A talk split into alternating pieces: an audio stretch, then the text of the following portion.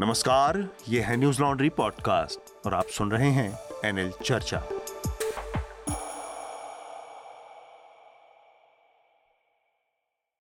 नमस्कार, मैं हूँ अतुल चौरसिया। आपका खर्चा, आपकी चर्चा, हफ़्ता दर हफ़्ता। हम एक बार फिर से लेकर आए हैं न्यूज़ लॉन्ड्री का हिंदी पॉडकास्ट एनएल चर्चा चर्चा में आज हमारे साथ, जो मेहमान हैं, उनसे मैं आप लोगों का परिचय कराऊं और जो विषय हैं, उसके बारे में शार्दुल आप लोगों को जानकारी देंगे। एक ज़रूरी चीज़ मैं आप लोगों को थोड़ा बताना चाह रहा हूँ कि हमारा नया एनएल सेना प्रोजेक्ट जो है वो आने वाला है जो कि मणिपुर के ऊपर है। तो हमारे नए एनएल सेना प्रोजेक्ट के ज़रूर से अपना समर्थन दें, मदद करें और जल्द से जल्द इसको पूरा कराने में हमारी हमारा साथ दें। जो इस हफ़्ते मेहमान हमारे साथ जुड़े हैं उन मेहमानों का परिचय मैं करवा दूँ आप लोगों के साथ। मेरे साथ अवधेश हैं हमारे साथी न्यूज़ लॉन्ड्री के और हमारे साथ शार्दुल हैं। शार्दुल और अवधेश स्टूडियो में जुड़े हैं आप दोनों का स्वागत। हेलो। शुक्रिया सर। इसके अलावा न्यूज़ लॉन्ड्री के हमारे एक और साथी हैं जुड़ रहे हैं जो कि जूम पर हमसे जुड़े हुए हैं ऑनलाइन। प्रतीक गोयल प्रतीक स्वागत। Hello sir. पुणे से प्रतीक। तो आप लोग समझ ही गए होंगे कि प्रतीक जो जिस मसले पर हमसे जुड़े हैं, वो क्या मसला है? महाराष्ट्र में बहुत उथल पुथल चल रही है। इसके अलावा हाल के दिनों में आपने सुना, मध्य प्रदेश में दलितों के साथ एक आदिवासी युवक के साथ जो घटना हुई तो उस पर भी बातचीत करेंगे, क्योंकि प्रतीक और अवधेश ने उस पर न्यूज़ लॉन्ड्री में आप लोगों ने पढ़ा होगा, एक पूरी ग्राउंड रिपोर्ट, डिटेल एक रिपोर्ट की है। और उस घटना के तमाम पहलुओं को सामने रखा है तो हम और थोड़ा सा उस पर बात करेंगे जानेंगे कि वो क्या चीज़ थी। और इस हफ़्ते हमारे साथ चर्चा में जुड़ रही हैं मेहमान के तौर पर पत्रकार के तौर पर मीना कोतवाल। मीना कोतवाल आप लोगों को पता है मूक नायक द मूक नायक है उसके संपादक हैं। स्वागत है मीना आपका भी। Thank you sir thank you जो इस हफ़्ते की सुर्खियाँ हैं एक बार शार्दुल उसको बता देंगे और इस हफ़्ते बहुत सारे लेटर भी हैं उन पर भी बातचीत करेंगे हम। हम्म। उसमें एक दो पिछले हफ़्ते वाले भी हैं बट हाँ।, हाँ। तो यूनिफॉर्म सिविल कोड पर राजनीतिक दलों और समाज के अलग अलग हिस्सों से अभी भी विवाद भी चल रहा है राय भी प्रकट हो रही है। इसमें तमिलनाडु में भाजपा की अब तक की जो साथी रही है ए आई ए डी एम के हम्म। उसने कहा है कि देश के अल्पसंख्यकों पर भाजपा यूनिफॉर्म सिविल कोड लागू ना करे क्योंकि इससे उनके हितों को खतरा हो सकता है। ये उनकी राय है। बाकी तो अगर आज समय हम बात करेंगे ही। इस पूरे हफ़्ते महाराष्ट्र के राजनीतिक गलियारों में भी खूब हलचल रही। हम्म। जैसा कि शिवसेना के साथ हुआ था वैसा ही राष्ट्रवादी कांग्रेस पार्टी के साथ भी हुआ। एनसीपी के साथ यानी शरद पवार के भतीजे अजीत पवार ने कहा कि पहले तो सिर्फ़ कहा कि दल का दल के अधिकतर विधायकों का समर्थन उनके पास है। फिर वो उसे लेकर राज्यपाल के पास भी गए और उन्होंने भाजपा सरकार को समर्थन देके उसमें फिर से एक बार उप मुख्यमंत्री की शपथ ले ली। हम्म। और अब वो सरकार में शामिल हो रहे हैं। उनके साथियों ने कुछ ने मंत्री पद की शपथ भी ली। अब एनसीपी भी दो हिस्सों में हो गई है और अपनी तरफ़ से दोनों ने शक्ति प्रदर्शन भी किया। मैं पूरी रूपरेखा दे रहा हूँ जिससे फिर आगे बात हो। शरद पवार के पास करीब एक दर्जन विधायक रहे उनके शक्ति प्रदर्शन में और अजीत पवार के पास बत्तीस का समर्थन रहा। उन्होंने खुद को पार्टी का अध्यक्ष बताया। इसके बाद शरद पवार ने चुनाव आयोग से इसकी शिकायत भी की है। वो दिल्ली में बड़े नेताओं से भी मिले। ये पूरा अब तक का इस पूरे हफ़्ते में महाराष्ट्र की राजनीति में हुआ। तीसरी सुर्खी पर्यावरण से जुड़ी है। सोमवार तीन जुलाई का जो दिन था, वो अभी तक के मानव इतिहास का सबसे गर्म दिन दर्ज किया गया। यह जानकारी US National Center for Environmental Prediction ने दी। तीन जुलाई के दिन दुनिया का औसत जो था तापमान, वो सत्रह दशमलव शून्य एक डिग्री सेल्सियस पहुँचा। और एक वैज्ञानिक ने कहा कि ये एक ऐसा कीर्तिमान बना है जिस पर किसी को भी मतलब उन्होंने शायद कटाक्ष करते हुए कहा, तंज मारते हुए, कि ज़रा भी गर्व नहीं करना चाहिए और ये लोगों पर और इकोसिस्टम पर मौत की दस्तक है। इस हफ़्ते मध्य प्रदेश से भी दो काफ़ी घिनौनी घटनाएँ सामने आई। पहली का ज़िक्र अतुल ने अभी किया भी था। भारतीय जनता पार्टी के एक कार्यकर्ता प्रवेश शुक्ला का एक वीडियो सामने आया जिसमें वह एक आदिवासी पुरुष के ऊपर पेशाब कर रहे थे। हम्म। फिर बाद में जानकारी मिली कि ये घटना पहले की है, ये वीडियो अब बाहर आया और आज हम इस पर बात करेंगे भी विस्तार से। लेकिन फ़िलहाल इतना हुआ है कि पुलिस की ओर से शुरुआती टालम टोली हुई, फिर दबाव बनने पर उसे गिरफ़्तार किया गया। प्रशासन ने उसके घर के एक हिस्से पर बुलडोज़र भी चला दिया और फिर मध्य प्रदेश के मुख्यमंत्री जो हैं, शिवराज सिंह चौहान, उन्होंने जो पीड़ित व्यक्ति था, उसके पैर भी धोए और माफ़ी भी मांगी और हालाँकि हम लोग बहुत सिनिकल हो चुके हैं, पर फिर भी मुझे देखने से लगा कि शायद ये शिवराज सिंह चौहान का पुट भी है, उनका अपना शैली भी है उनकी, कि वो उसमें थोड़ी बहुत जेन्यननेस दिखाई दी। खैर, दूसरी एक बहुत ही फिर से वही समाज के पीड़ित व्यक्तियों के खिलाफ कैसा बर्ताव हमारे समाज में आमतौर पर होता है, उसका एक और उदाहरण कल आया कि शिवपुरी ज़िले में दो दलित युवकों को छः लोगों ने, दो महिलाएँ और चार पुरुष थे, छेड़खानी करने के शक में बहुत बुरी तरह मारा पीटा, फिर उन्हें ज़बरदस्ती विष्ठा खाने के लिए मजबूर किया। हालाँकि फिर ये हुआ कि वो लड़के ऐसा कुछ नहीं कर रहे थे, सिर्फ़ शक की बिना पे हुआ था। तो फिर पुलिस ने मामला भी दर्ज किया है, लेकिन यहाँ भी प्रशासन ने फिर उनके घर भी गिरा दिए और वो चारों लोग गिरफ़्तार हो गए हैं। कुछ सुर्खियाँ न्यायपालिका की तरफ़ से।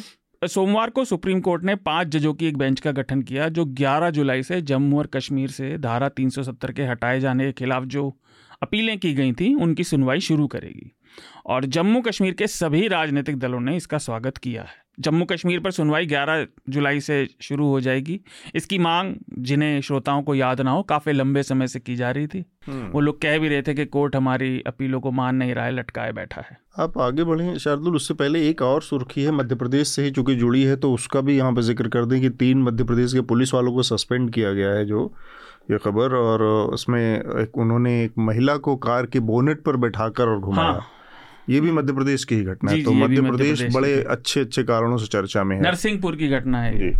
दूसरी न्यायालय से सुर्खी है तमिलनाडु से। तमिलनाडु के मंत्री सेंथिल बालाजी की गिरफ्तारी पर उच्च न्यायालय का निर्णय एक मत नहीं था।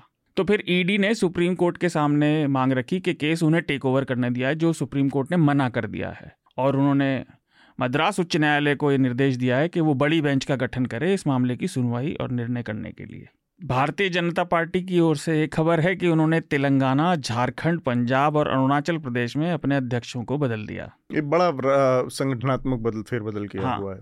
और ये चुनावों को देखते हुए हुआ हम्म। है लोगों को लग भी यही रहा है। केंद्रीय मंत्री जी किशन रेड्डी जो है वो तेलंगाना का प्रभार संभालेंगे। बाबूलाल मरांडी झारखंड का सुनील जाखड़ के पास पंजाब का आया है और डी पुरंदेश्वरी के पास आंध्र प्रदेश का। ये आने वाले मेरे ख्याल से तेलंगाना में और तेलंगाना का तो मुझे अच्छी तरह से याद है कि अभी विधानसभा चुनाव भी हैं और फिर आगामी लोकसभा चुनावों को देखते हुए ऐसा किया गया है। और इस हफ़्ते की आखिरी सुर्खी 20 जुलाई से संसद का मानसून सत्र शुरू होने जा रहा है। हम्म। ये सत्र 20 जुलाई से लेकर 11 अगस्त तक चलेगा।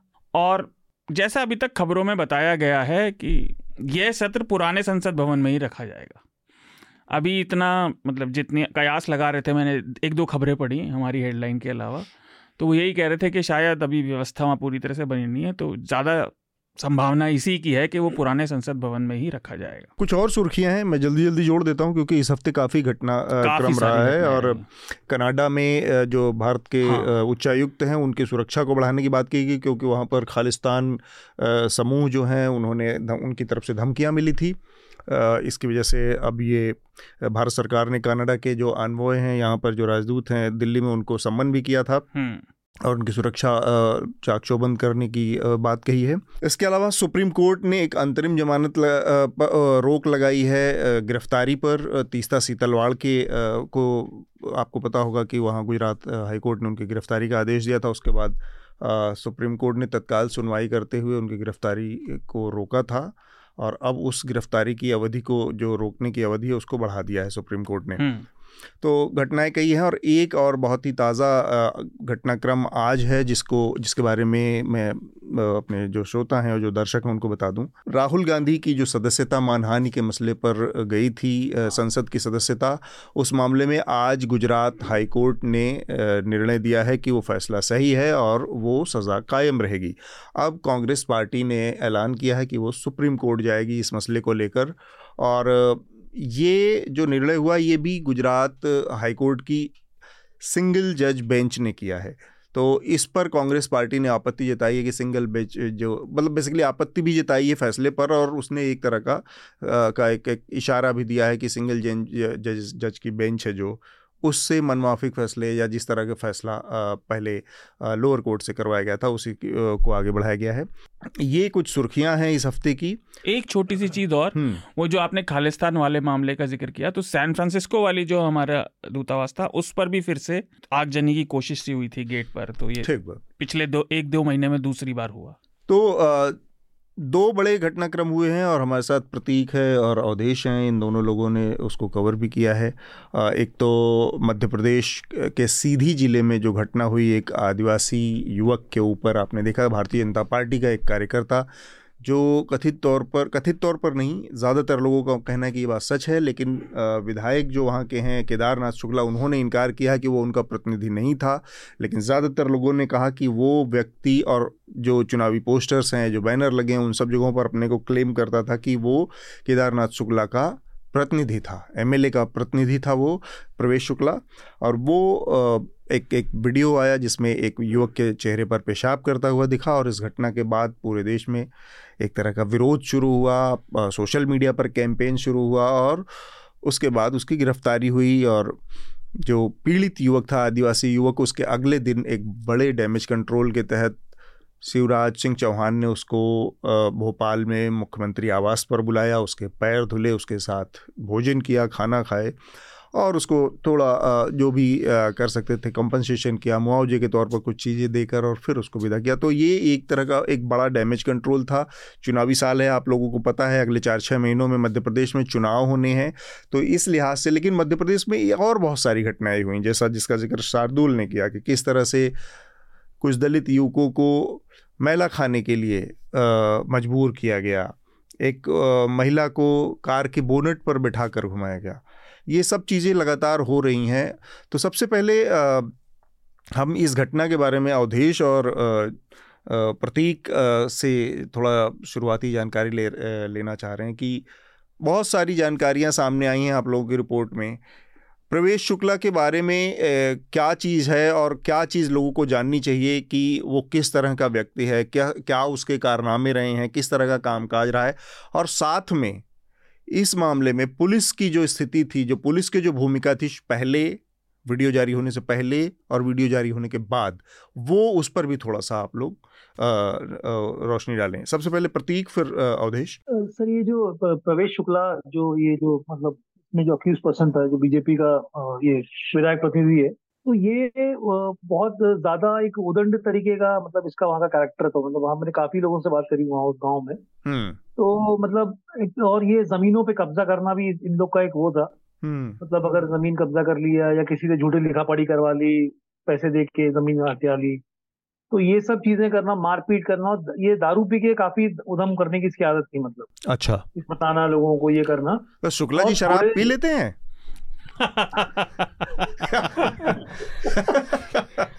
शुक्ला जी तो लोगों को कहते हैं कि मांस मदिरा से दूर रह के सात्विक जीवन जीना यही भारतीय संस्कृति और परंपरा है तो ये बहुत मतलब इसका ये रिकॉर्ड था उसके और इसने थोड़े दिन पहले ही वहाँ पे एक दूसरा बंदा है उसने कंप्लेंट भी की थी पुलिस को जाके इसकी हम्म। तो उसने इसने वो वो भी पॉलिटिक्स में ही है हम्म, हम्म। और वो भी बीजेपी में ही है लेकिन वो दूसरा उसका फैक्शन है जो भी है तो उसको उसने इसने कट्टे से भी उसको धमकाया था।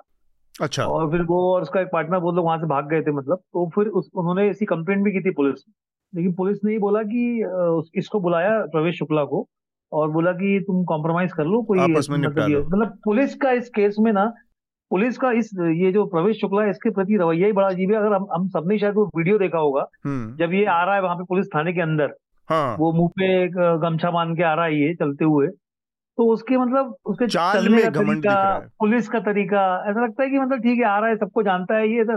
तो ये तो इसका पूरा ये ये और, ये आई मीन इसका रवैया था वहाँ पे। और ये बात है एक साल ये जो ये जो मामला हुआ था हम्म। ये एक साल पहले हुआ था। हम्म। और ये एक साल पहले का वीडियो है।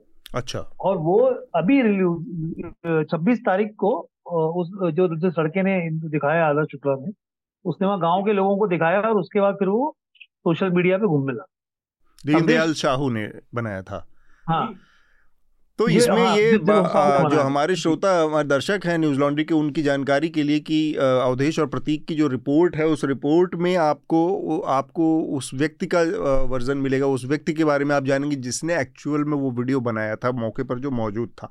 फ़र्स्ट हैंड इन्फॉर्मेशन हाँ प्रतीक पूरी बात करें। तो इसने जब ये मतलब ये जो ये जो इसमें जो विक्टिम थे और इनका नाम मतलब जब ये आ रहे थे वहाँ पे इसके पास आ रहे थे ये जो दीनानाथ दीन सॉरी दीनदयाल जो साहू है हम्म। इनकी दो ये बेसिकली एक एजेंसी भी चलाते हैं पत्रिका न्यूज़ की और छोटा मोटा उनका रिचार्ज का भी काम करते हैं। छोटी सी उनकी दुकान है। मोबाइल की तो हाँ। ये वहाँ पे हाँ ये आ रहा था वहाँ पे रिचार्ज करने की बस रिचार्ज के ऊपर उनको फ़ोन तो ये वहाँ पे आए थे रिचार्ज करने करवाने के लिए आए थे। और वहाँ बैठे हुए थे बाहर। हम्म। और उतने में ये वहाँ से गुजरा। और इसने सीधा जाके उनके ऊपर मतलब वो बाथरूम करना शुरू कर दिया। और वो मतलब इस मामले में को हैरानी सबसे बड़ी इस बात की होती है कि मतलब वो मतलब उस एरिया में एक्चुअली इतना ज़्यादा शोषण होता होगा कि वो आदमी बेचारा मतलब डर के मारे उसका अपोज तक नहीं कर पा रहा। वो बस बैठा हुआ है बेचारा मतलब मतलब इतना उन लोगों ने वीडियो देख के लग रहा है कि वो पूरी तरह से मजबूर है कुछ करने की स्थिति हाँ मजबूर की मैं कुछ करूँगा तो कुछ मेरा होना नहीं मैं मतलब मेरे को मेरे को मेरे को या तो मारेगा या मार खानी है या मेरे और बुरा होगा। और वो जो और ये जो जि, जि, जिस बंदे ने वीडियो बनाया है उसने कुछ सेकंड्स के लिए वीडियो बनाया और उसने बोला कि आप ये क्या कर रहे हो? तो हम्म उसका सुना होना नहीं है वो अपना चल दिया।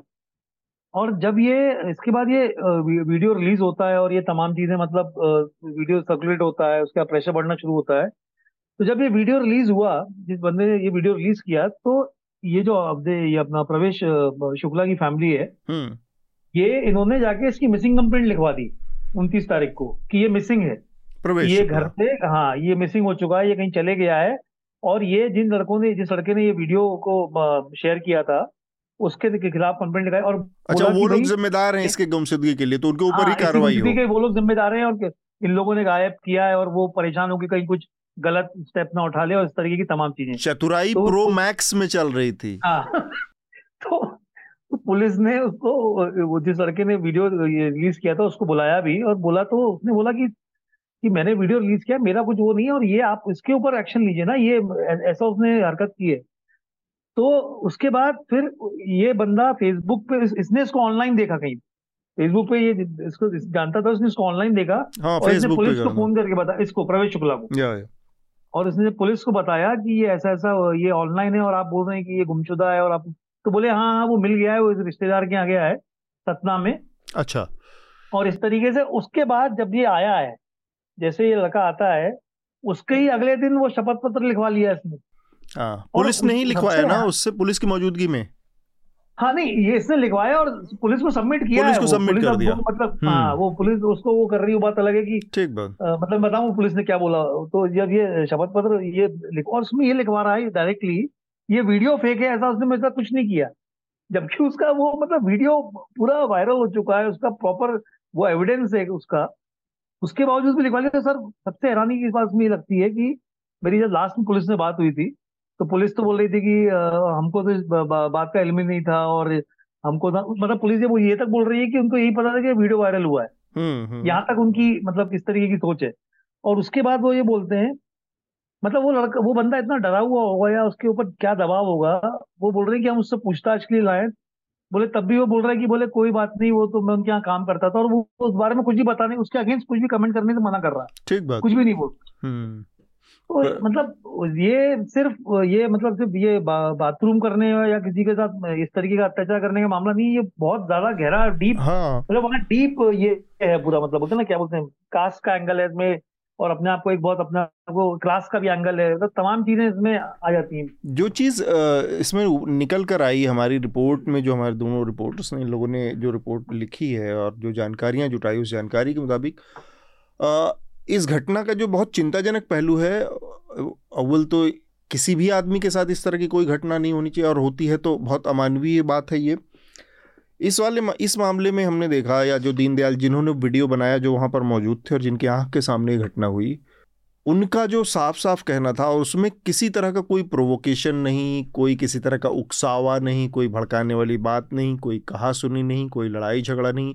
एक आदमी चुपचाप साइड में बैठा हुआ है, दूसरा आदमी कहीं से चलता हुआ आता है सिगरेट पीते हुए और एक आदमी के ऊपर, ये मतलब घमंड का, अहंकार का और वो कहते हैं मन बढ़ई का जो होता है ना दिमाग जिसका खराब हो एकदम पावर से एकदम सत्ता के उससे नशे से एकदम पागल हुआ हो आदमी उसका उदाहरण है और उसमें साथ में अपने कास्ट का जातीय श्रेष्ठता का दंभ अहंकार सारी चीज़ें मिलकर इत, इतने बड़े कुकृत्य को सामने लाती हैं। और सबसे बड़ी बात है कि जो पहली सीढ़ी होती है न्याय की जहाँ पर बात शुरू होती है कि आदमी जाएगा और न्याय की जो पहली सीढ़ी है, जो पुलिस की बात, और ये मैं बार बार कह रहा हूँ इस घटना के मामले में, कि वहाँ पर जो हाशिए का, जो कमज़ोर आदमी है, जो मजबूर आदमी है, वो आदमी जब पहुँचता है तो उसके साथ पहला रवैया क्या होता है पुलिस का और बाद का रवैया क्या होता है? आधा तो प्रतीक ने बताया इसमें कि किस तरह से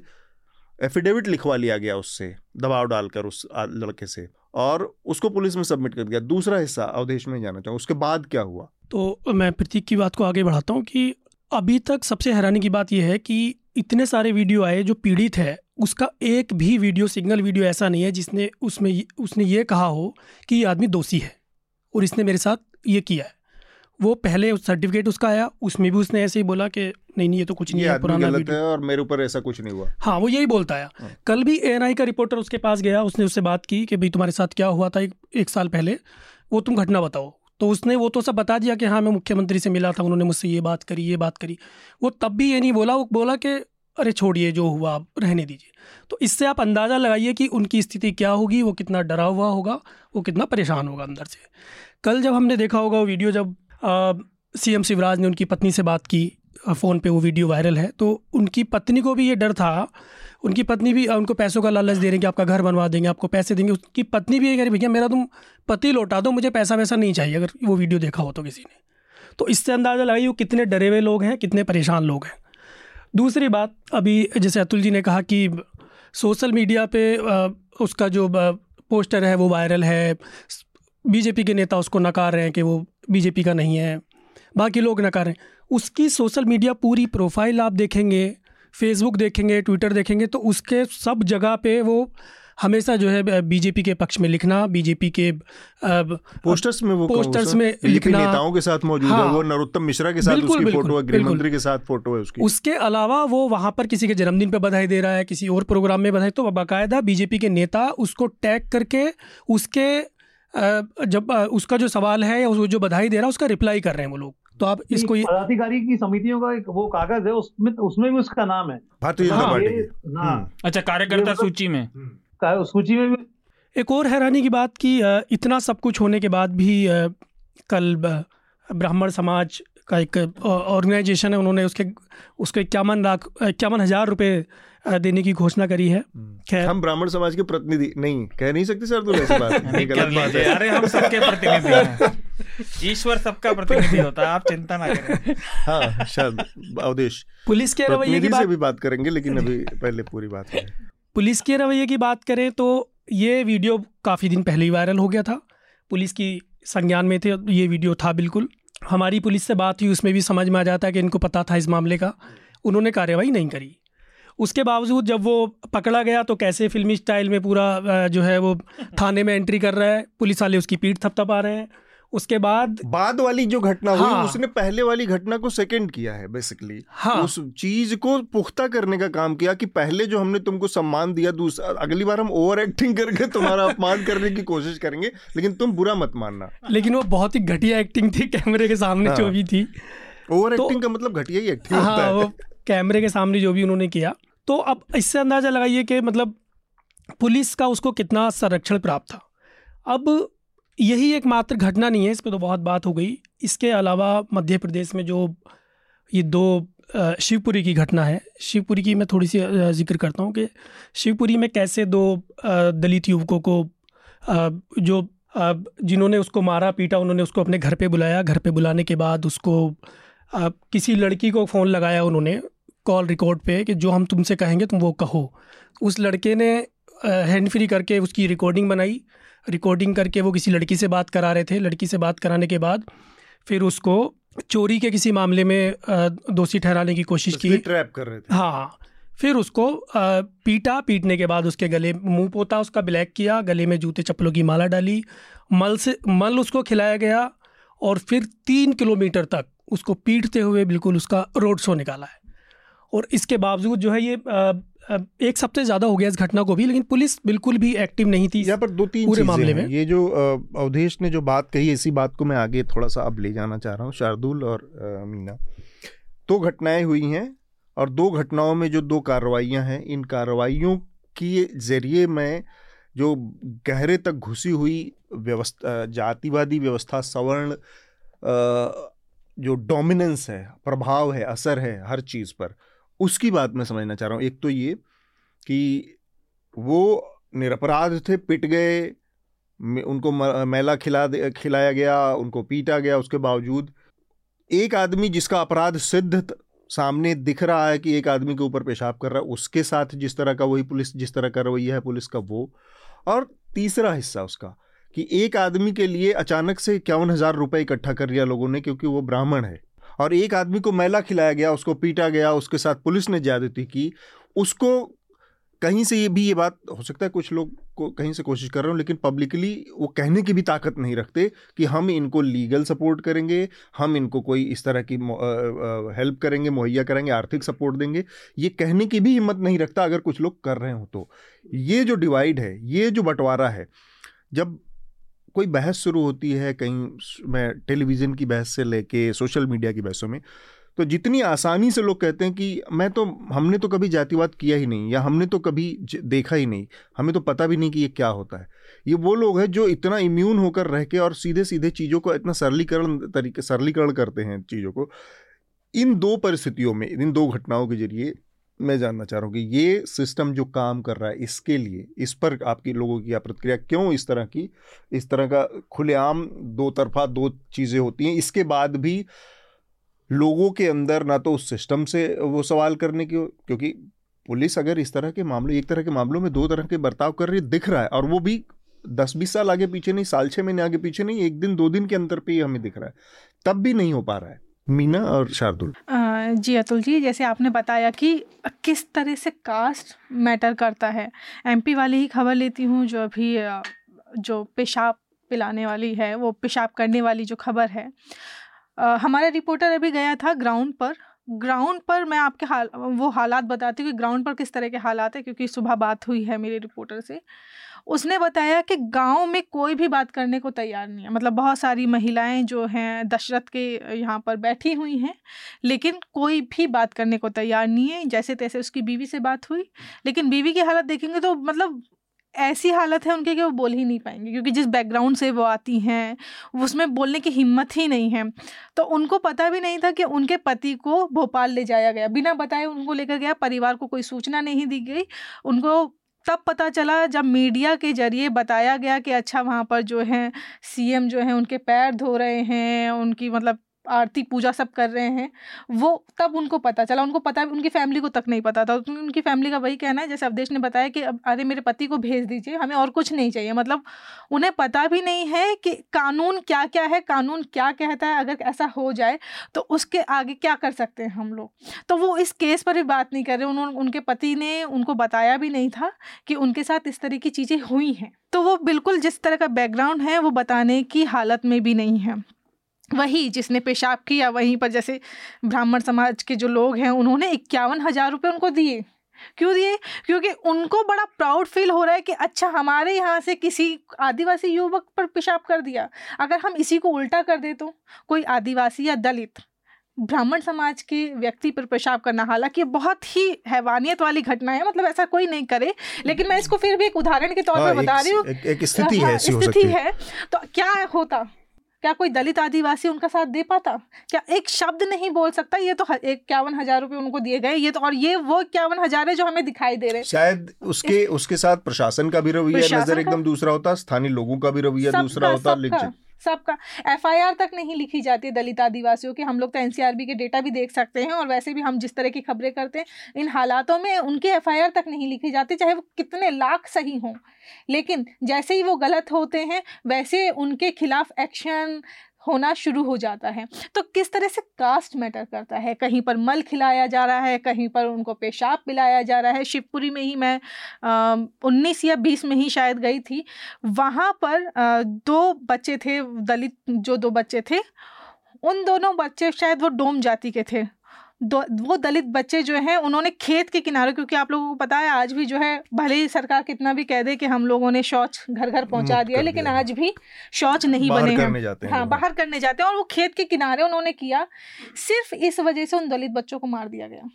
मतलब शौच करना भी इतना बड़ा क्राइम हो गया कि उन दोनों बच्चों को वो भुआ भतीजे थे उन दोनों को मार दिया गया। तो इस कितनी हैवानियत भर भरी हुई है इंसानों में कि आप उनको जाति के उससे पहचान रहे। एक तरफ़ आप जो है गाय का मूत पी रहे हैं और एक तरफ़ आप इंसान को इंसान नहीं समझ रहे हैं और उस पर पेशाब कर रहे हैं। ये कितनी कितनी जो अंदर आपकी हैवानियत भरी है कितनी जो है आपको नफरत भरी है। हम्म। ये ये सब चीज़ें वो दिखाती हैं। तो बिल्कुल कास्ट बहुत मैटर करता है। शार्दुल? देखिए अभी हमने मज़ाक में ब्राह्मणों की बात की। आप और मैं यहाँ, हम सवर्ण हैं। और ऐसे जब भी कभी कोई बात होती है ना तो इस पहचान, कम से कम मैं अपने मन की बात बताता हूँ। मैं समझ नहीं पाता कि क्या मैं असल में वहाँ से आता हूँ, पर उसके साथ जो प्रिविलेज जिसे कहते हैं वो जुड़ी हुई है, वो हमेशा रहेगी। भले ही मैं कर्म से, किसी भी तरीके से, जो कोट अनकोट परिभाषा है उसमें नहीं फिट बैठता। जो बात मीना जी ने कही, अवधेश ने कही और जिसका ज़िक्र प्रतीक ने भी किया, जो पीड़िता के परिवार का जो डर है, उस डर का कारण है कि उन्हें मालूम है कि उनके सिर्फ़ कह देने भर से, और कहीं ना कहीं कह देने भर से नहीं, ये मामला सामने आ गया है, दिख जाने भर के से। कई इतने अदृश्य उनके ऊपर, जिसे कहते हैं ना, कॉस्ट लगेगी इसकी कीमत उन्हें अदृश्य लंबे समय तक चुकानी पड़ेगी। कोई हो सकता है उनको मजदूरी ना दे अपने यहाँ कोई हो सकता है काम और दूसरे बहुत सारी तरह की डिपेंडेंसी है। अरे ये, ये तो मैं तो कह रहा हूँ ये तो बड़ी बड़ी बातें हैं। बहुत छोटा सा रोज चलते हुए होने वाला कटाक्ष भी हंटर की तरह लगता है। हम में से जिस जिसने कभी भी वो झेला है चाहे किसी से भी उसको मालूम है वो रोज का हंटर है। वो ऐसा नहीं है कि आसान हो जाएगा सुनना वो और मुश्किल हो जाता है। दूसरी चीज़ ये जो हमारे में समाज में भेदभाव है, हम इसके ऊपर बहुत बात करते हैं। पर आज मैं सोच रहा था कि भाई, ऐसा हम में से, मैं ये नहीं कहता सबने, पर अधिकतर लोगों ने हम में से कभी ना कभी शराब भी पी है।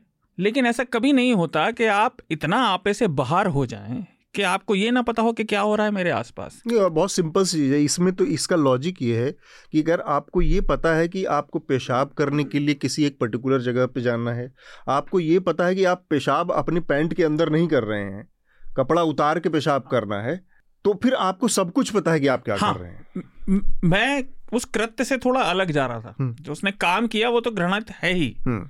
इस केस में भी और दूसरे में भी पर दूसरे का ये पर... मैं इसलिए बता दिया ये इसलिए केवल रख दिया मैंने क्योंकि बहुत सारे लोग ये तथ्य लेकर आ रहे शायद वो होश में नहीं था। वही वही मैं कह रहा देखिए जब भी जब भी हम बेहोश होने से थोड़ा पहले तक होते हैं ना हम अपनी बहुत उसे प्राइमल इंस्टिंक्ट्स पे जाते हैं। ये भेदभाव जो हमारे समाज का है जो अपने एक सहोदर को अपने एक सह नागरिक को समाज के एक दूसरे व्यक्ति को जो शायद किन्हीं कारणों की देखिए हमारा पैदा होना एक दुर्घटना है। उस, कुछ लोग सुघटना हो जाती है कुछ लोगों के लिए, पर वो है एक्सीडेंट ही। आप कहाँ पैदा कर रहे हैं, ये कोई नहीं डिसाइड कर सकता। ये होता भी नहीं।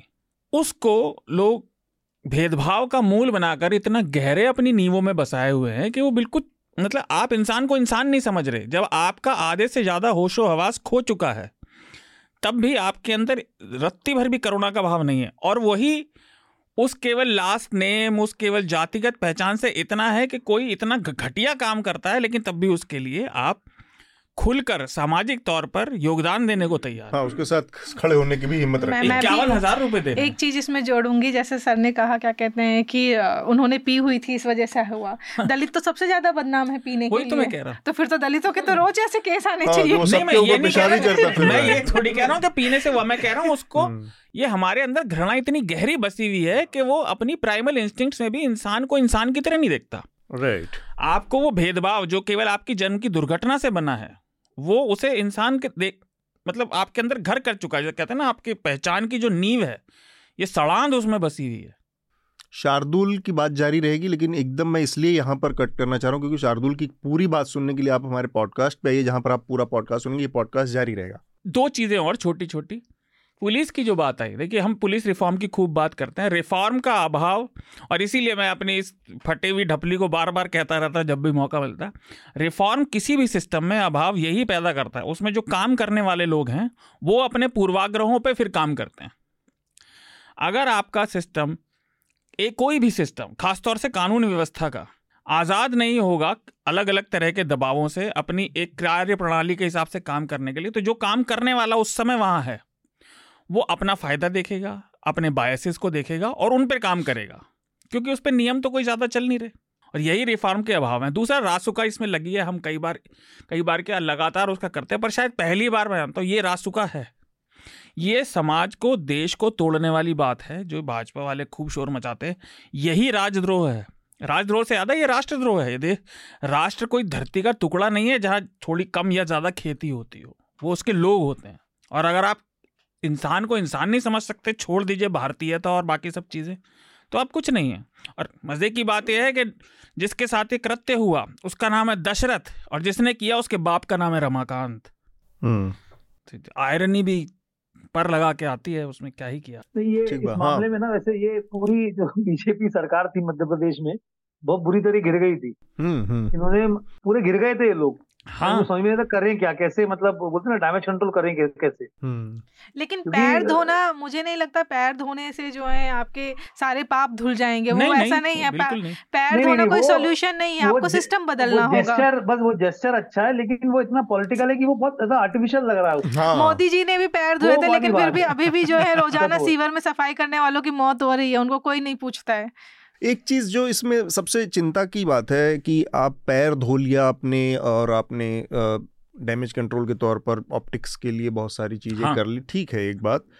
समस्या ये है कि एक साथ यही और तीन दिन के अंदर की ही तीन घटनाएँ सामने आ गई यहाँ पर। हम लोगों ने अभी जिनका ज़िक्र किया है उस मामले में कि कैसे। मध्य प्रदेश में एक घटना का डैमेज कंट्रोल करने से एक चीज़ नहीं सुधर सकती है। इसका मतलब है कि कुछ चीज़ों में फंडामेंटल प्रॉब्लम हो गई है। हाँ। कुछ सिस्टम के अंदर कुछ उसके आधारभूत ढांचे में बहुत बड़ा कुछ दिक्कत है चाहे वो पेट्रियार्की हो चाहे वो जातिगत वर्ण व्यवस्था है जो जातिगत का सिस्टम है। कुछ ऐसी चीज़ और एक चीज़ इसमें ज़रूर है कि पॉलिटिकल क्लास वहाँ पर ऑलमोस्ट 20 साल से एक पॉलिटिकल क्लास वहाँ पर रूल कर रहा है। तो आउट एंड आउट एक तरफा इस चीज़ की रिस्पॉन्सिबिलिटी उस सरकार के ऊपर जाती है, उस पॉलिटिकल क्लास के ऊपर जाती है कि अगर 20 साल से आपकी सरकार है और पिछले 10 साल से तो केंद्र में भी है तो ओवरऑल पूरा पॉलिटिकल जो स्ट्रक्चर है मध्य प्रदेश का, वहाँ पर एक पार्टी भगवा पार्टी भारतीय जनता पार्टी का कब्जा है हर चीज़ पर इंस्टीट्यूशन से लेके पुलिस से लेके जस्टिस सिस्टम जुडिशरी से लेके सब जगह पर और एजुकेशनल सिस्टम पे। उसके बाद जब ये चीज़ आ रही है तो क्या ये हमें बता रहा है? ये हमें ये नहीं बता रहा कि कहीं ना कहीं इस पॉलिटिकल आइडियोलॉजी में इन सब चीज़ों को प्रश्रय दिया जा रहा है ये सारी चीज़ें फल फूल रही हैं या इंट्रेंसिकली इनबिल्ड तरीके से ये सारी चीज़ों को वहाँ पर मान्यता है? कास्ट सिस्टम में आप कुछ लोगों को ऊँचा समझिए कुछ लोगों को नीचा समझिए कुछ लोगों को आप बड़ा समझिए कुछ लोगों को छोटा समझिए। बिल्कुल। ये सारी चीज़ें इस पॉलिटिकल आइडियोलॉजी के साथ फल फूल रही हैं और खासकर मध्य प्रदेश जिसको कि कहा जा रहा है कि गुजरात के बाद वो दूसरी लेबोरेटरी है हिंदुत्व की और सेफरन ब्रिगेड की। मीना मीना जी अवधेश और प्रतीक कुछ कहे मैं छोटी सी बात जोड़ना चाह रहा था जिससे ये लोग भी उस पर बोल पाए। हाँ। एक तो ये जो हम दूसरी घटना हमने ज़िक्र किया शिवपुरी की, और अगर आप ऐसी पिछली दस घटना देख लें, पिछले एक दो महीने में भी तो आपको पता चलेगा कि, और ये उन लोगों के लिए जवाब भी है जो कहते हैं कि आरक्षण और ये सब दुनियादारी और दलितों की बात क्यों होती रहती है इस तरह के। अब ये देखिए, आप भारत में कहाँ हैं, उस पर डिपेंड करेगा कि मतलब सबसे ज़्यादा प्रताड़ना किस पे होगी। ये बहुत दुखदाई सा स्टेटमेंट है, लेकिन कई बार वो आदिवासी होंगे ट्राइबल क्षेत्र के, कई बार वो दलित होंगे। और समाज का ऐसा कोई भी वर्ग नहीं है ऊँचा या नीचा जो मौका पड़ने पे एकदम मतलब बिल्कुल देसी भाषा हाथ फेरने से बाज नहीं आता। जरा सा जरा सी हिचक नहीं दिखाई देती लोगों के अंदर। अगर उन्हें पता चल जाए कि उनका सामना उनकी लड़ाई जिससे हो गई है उनकी बहस जिससे हो गई है वो कमज़ोर है। वो इस कमज़ोर तबके से आता है तो बिल्कुल बाज नहीं आते लोग। वो ये भी भूल जाते हैं कि हो सकता है कल को और सरकारें जैसी है वो उनके ऊपर भी वैसे ही बर्ताव करेगी वो भी भूल जाते हैं लोग। तो ये चीज़ हमारे समाज में बहुत मतलब एक तरह से डेमोक्रेटिक रूप से फैली हुई है ये, इस तरह का भेदभाव। और दूसरा है जिसका आपने ज़िक्र कर दिया है पहले वो प्रशासन वाला। ये जितने भी ये सिग्नल हैं, पैर धोना है सब, ये केवल सिग्नल हैं। ये तभी अच्छे लगेंगे जब इनके पीछे आप लंबा सुधारने का, ईमानदारी से काम करेंगे। तभी ये ठीक लगेंगे भी। नहीं तो ये केवल वही है, दिखावा, और एक फटी हुई किताब, फटी हुई जल्द और जली हुई किताब पे आपने नया लेबल लगा दिया, बस। प्रतीक। तो मैं यही कहना चाह रहा था कि अभी आ, मेरी आज ही बात हो रही थी किसी से इस मामले पर तो मध्य प्रदेश जब मैंने कॉल किया तो मैंने बताया कि इस मामले में क्या चल रहा है तो उसने कहा सुनो तुम दिल्ली में बैठे हो यहाँ ये रोज़ होता है। तुम्हारे लिए दिल्ली में ये घटना बड़ी होगी यहाँ ज़मीन पे रूरल एरिया में यहाँ डेली का काम है।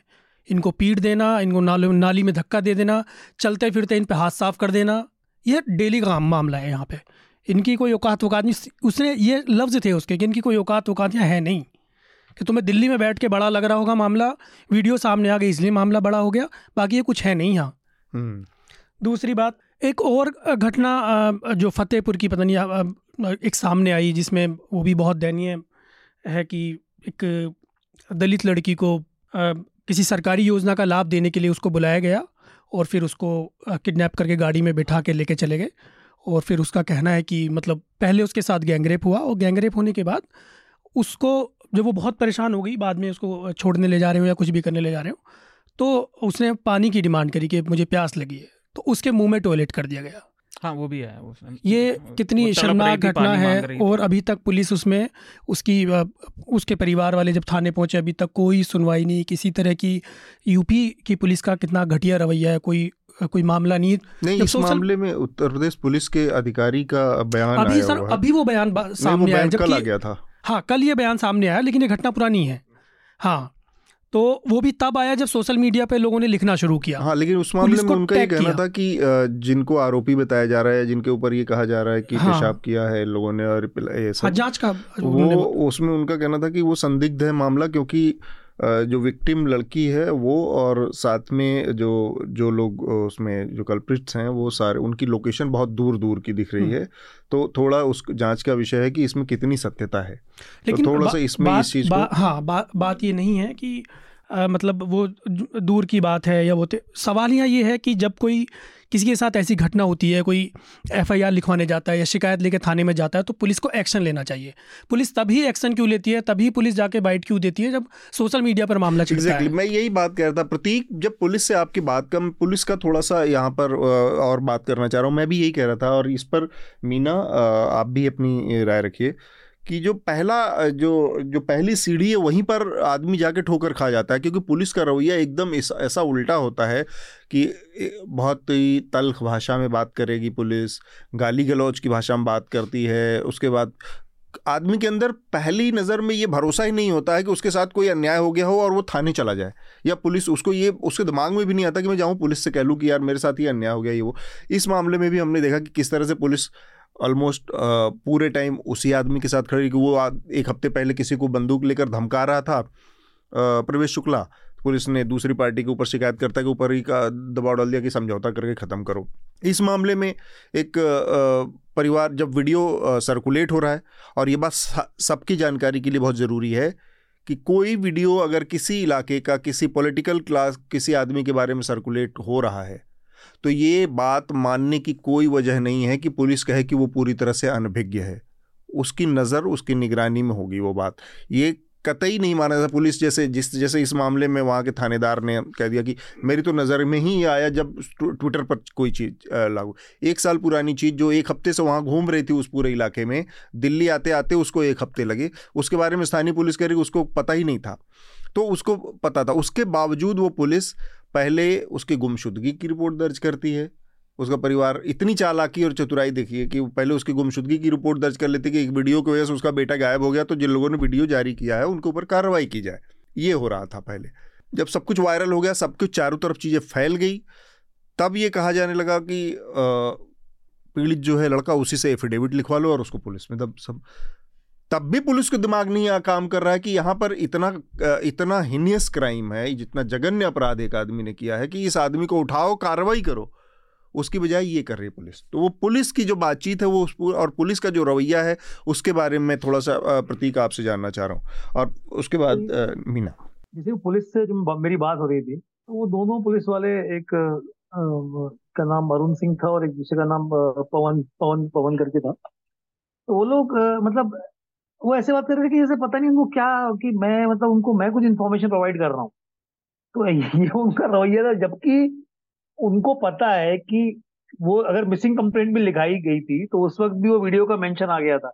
हम्म। और वो वीडियो जब वहाँ पे सब जैसा आपने बोला exactly. कि डेफिनेटली उनको पता है कि चीज़ पता वो शिकायत थी उस तो वीडियो के ऊपर लगाई गई थी। हाँ। कि खुद से कॉग्निजन देने की बजाय कि मतलब इसको अरेस्ट करें तो ये तो उसके अगल बगल ही उसकी सेवा में लगे थे। और और जैसे कि ये इस मामले में जैसे ये जैसे वो पहले वो पूरे नाटक जैसे जो उसके बाद का जो नाटक किया इन लोगों ने कि उसको मार रहे हैं या थोड़ा दिखावा कर रहे हैं मारने मारने का तो पुलिस इस मामले में ये जो भी पुलिस अधिकारी हैं पहली बार तो इनका सस्पेंशन होना चाहिए तब तबियत से मतलब।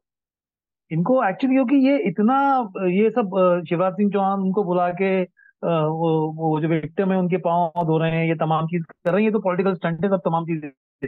मे भी उनका जेस्टर अच्छा होगा या उनके मन में भी होगा तो भी ये पॉलिटिकल स्टंट ही लगेगा क्योंकि ये माहौल ऐसा है। लेकिन वो उन्हें अगर एक्शन लेना है तो लेना चाहिए ना पुलिस पे एक्शन ऐसा एक्शन लो कि ये वापस ऐसी हरकत पुलिस को मालूम हो रहा है सब और पुलिस जब जब जब जैसा आपने बोला कि कोई थाने में जब कोई अगर मजलूम जाता है तो पुलिस बहुत ज़्यादा शेर बन जाती है। और लेकिन अगर कोई टेढ़ा आदमी जाएगा तो पुलिस बराबर रहती है सर मतलब अगर जैसे अभी अवधेश ये सॉरी अवधेश नहीं सॉरी ये, ये प्रवेश का जो मामला है उसमें हम्म। तो पुलिस एक तरीके से उसके साथ में पूरा हैंडिंग ग्लव्स थी मतलब उनको सब कुछ पता है सब क्या उसके बावजूद भी उसने कुछ नहीं किया। प्रवेश के चक्कर में हमारा अवधेश अवधेश कोलैटरल डैमेज हो गया। मैं एमपी महाराज दोनों स्टेट का चाहता हूँ कि ये जो अभी ये देखने मिल रहा है तो मतलब मैं दोनों स्टेट में रहा हूँ एमपी महाराज दोनों में ये अभी ऑफलेटली बहुत ज़्यादा हो गया है ये। मतलब कि मतलब मतलब वो जो भी जब से सेकंड ये जो इनिंग आई है ना मामा की ये जो अभी 2020 में। हम्म, खरीदारी वाली जो खरीदारी की हाँ, बात। हाँ, मार्च 2020 हाँ, जो बुलडोजर इन्होंने किया है तो क्योंकि इसके पहले एक बार मैं और अपना ये अश्विन गए थे एमपी जब कवर करने तो हम वहाँ बहुत सारे मतलब जिन लोगों के बुलडोजर से घर उड़ाए थे उन लोग से मिले। तो वहाँ पर ऐसे इतने लोग मिले कि बोले कि शिवराज सिंह चौहान पहले ऐसे थे ही नहीं कभी। उन लोगों ने ऐसे वाक्य बताए कि हम लोग खड़े हैं रोड किनारे मुस्लिम लोग ही थे वो लोग हम खड़े हैं। उनका, उनकी उनका काफिला निकल रहा था तो उन्हें इतने लोग को देख के वो रुक गए और मिलने आ गए। तो बोले, वो उनका पहले बहुत रवैया अलग था, बहुत चेंज थे और वो, ये तो मैंने खुद ने देखा ये ये जब इलेक्शन हुआ था, उसके पहले भी लास्ट इलेक्शन हुआ था।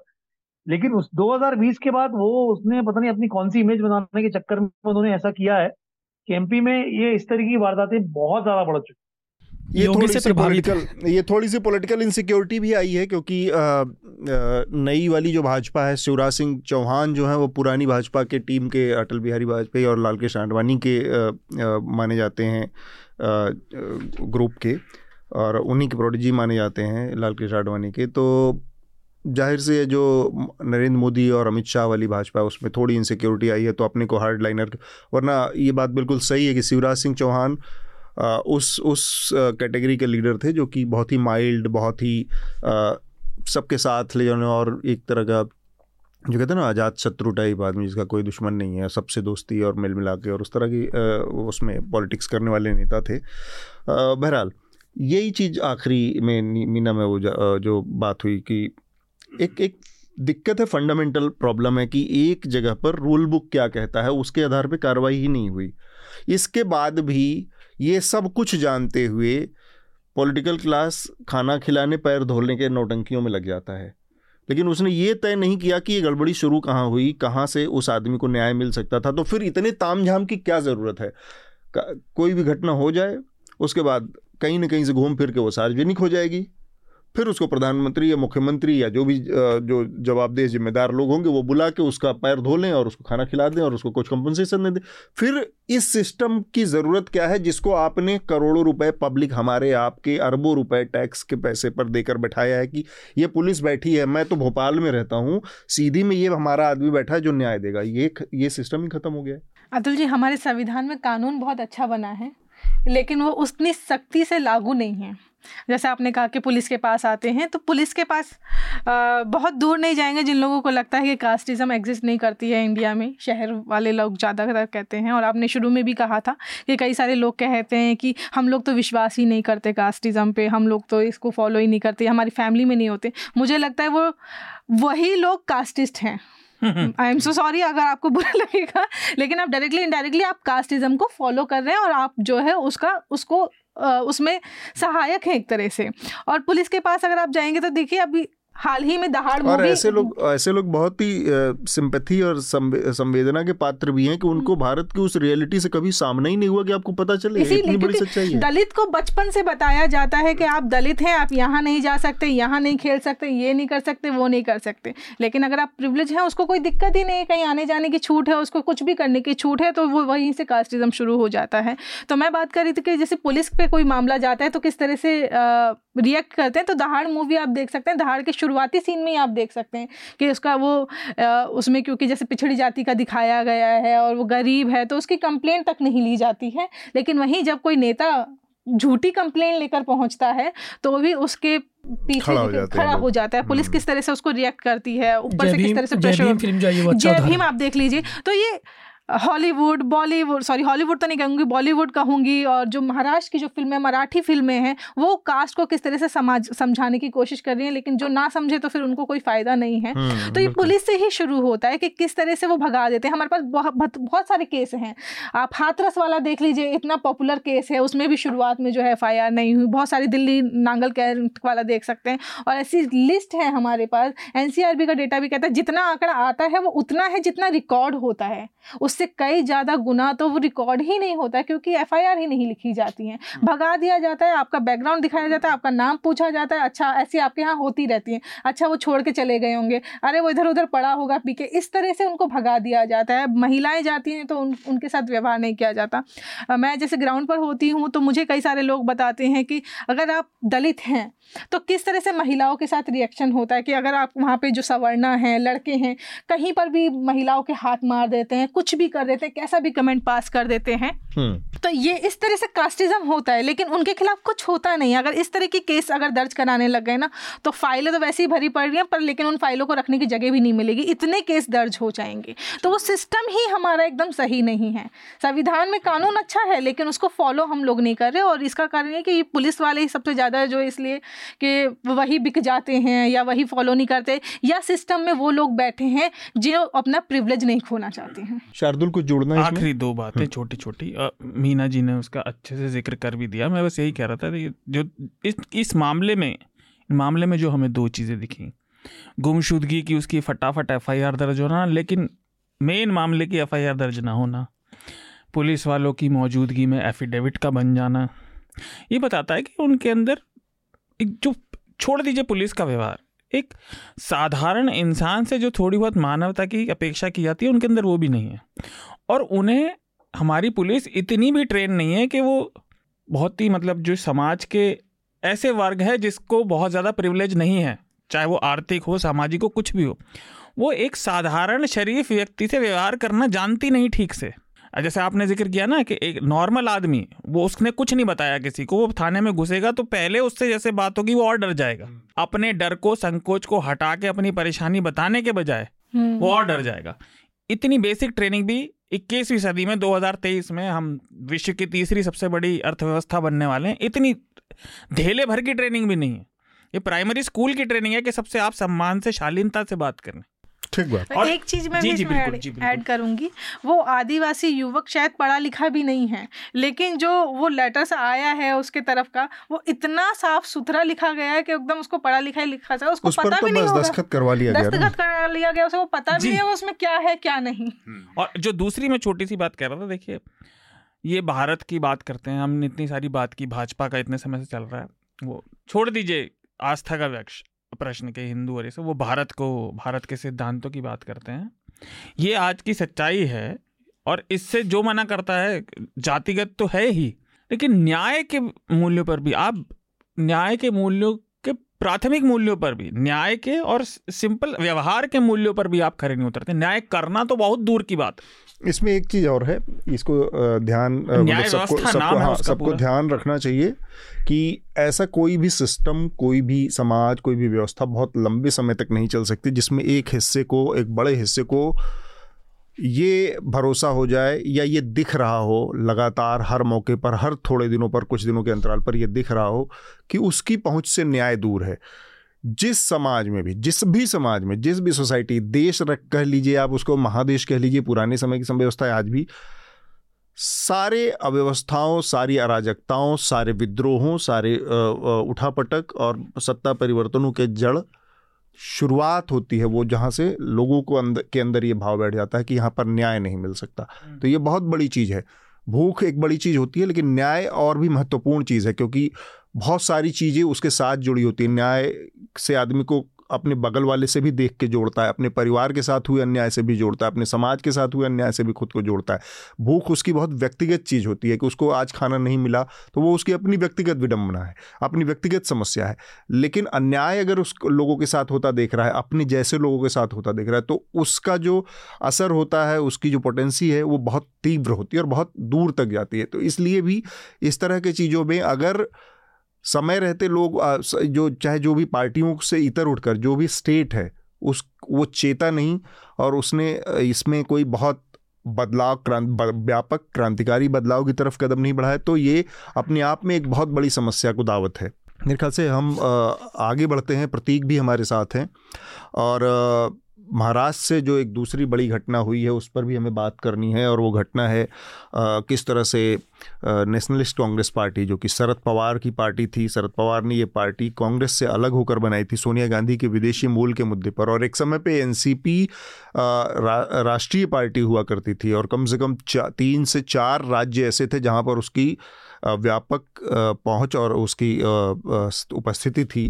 बिहार उसमें से था, तारिक अनवर के ज़रिए, पी ए संगमा उसमें थे, महाराष्ट्र था और कई सारे, अभी भी बहुत सारे स्टेट में एनसीपी की वो है। लेकिन धीरे धीरे जैसा कि बाकी लोगों के साथ हुआ, वो इंडिविजुअल जो क्षत्र नेताओं की स्थिति बनती गई कि वो एक राज्य के, एक इलाके के नेता बनकर रह गए और वो मुलायम सिंह को भी देख सकते हैं। आप कहने को ये स्थिति एक एक समय में बहुजन समाज पार्टी की भी थी, मायावती की और बसपा एक समय में, कम से कम, और आज भी है, और बहुजन समाज पार्टी आज भी सीटें जीतती है। चार, पाँच स्टेट कम से कम ऐसे स्पेसिफिक पर्टिकुलर स्टेट हैं।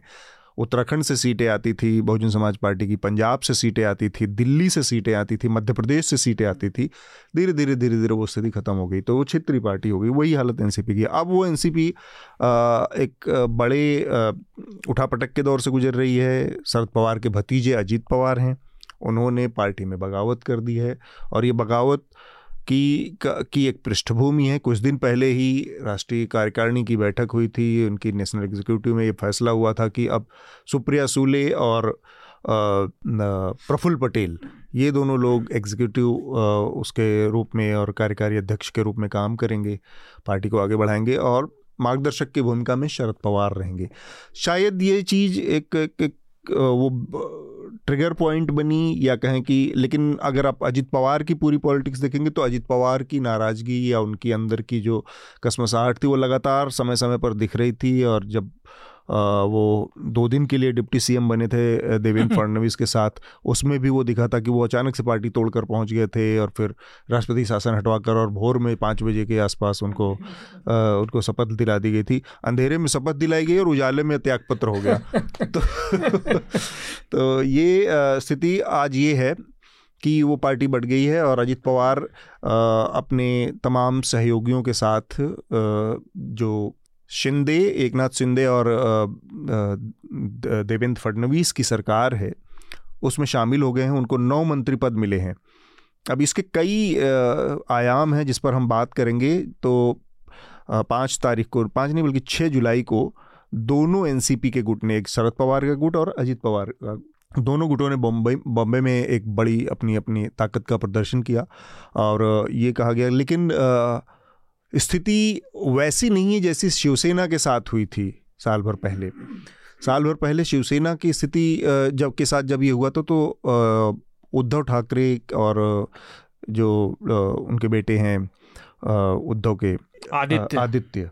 इन लोगों के पास दिखाने के लिए बहुत कुछ था नहीं लेकिन शरद पवार की ताकत अभी भी मौजूद है और एक किस्म का डिलेमा भी है एक किस्म का एक कन्फ्यूज़न भी वहाँ पर दिख रहा है।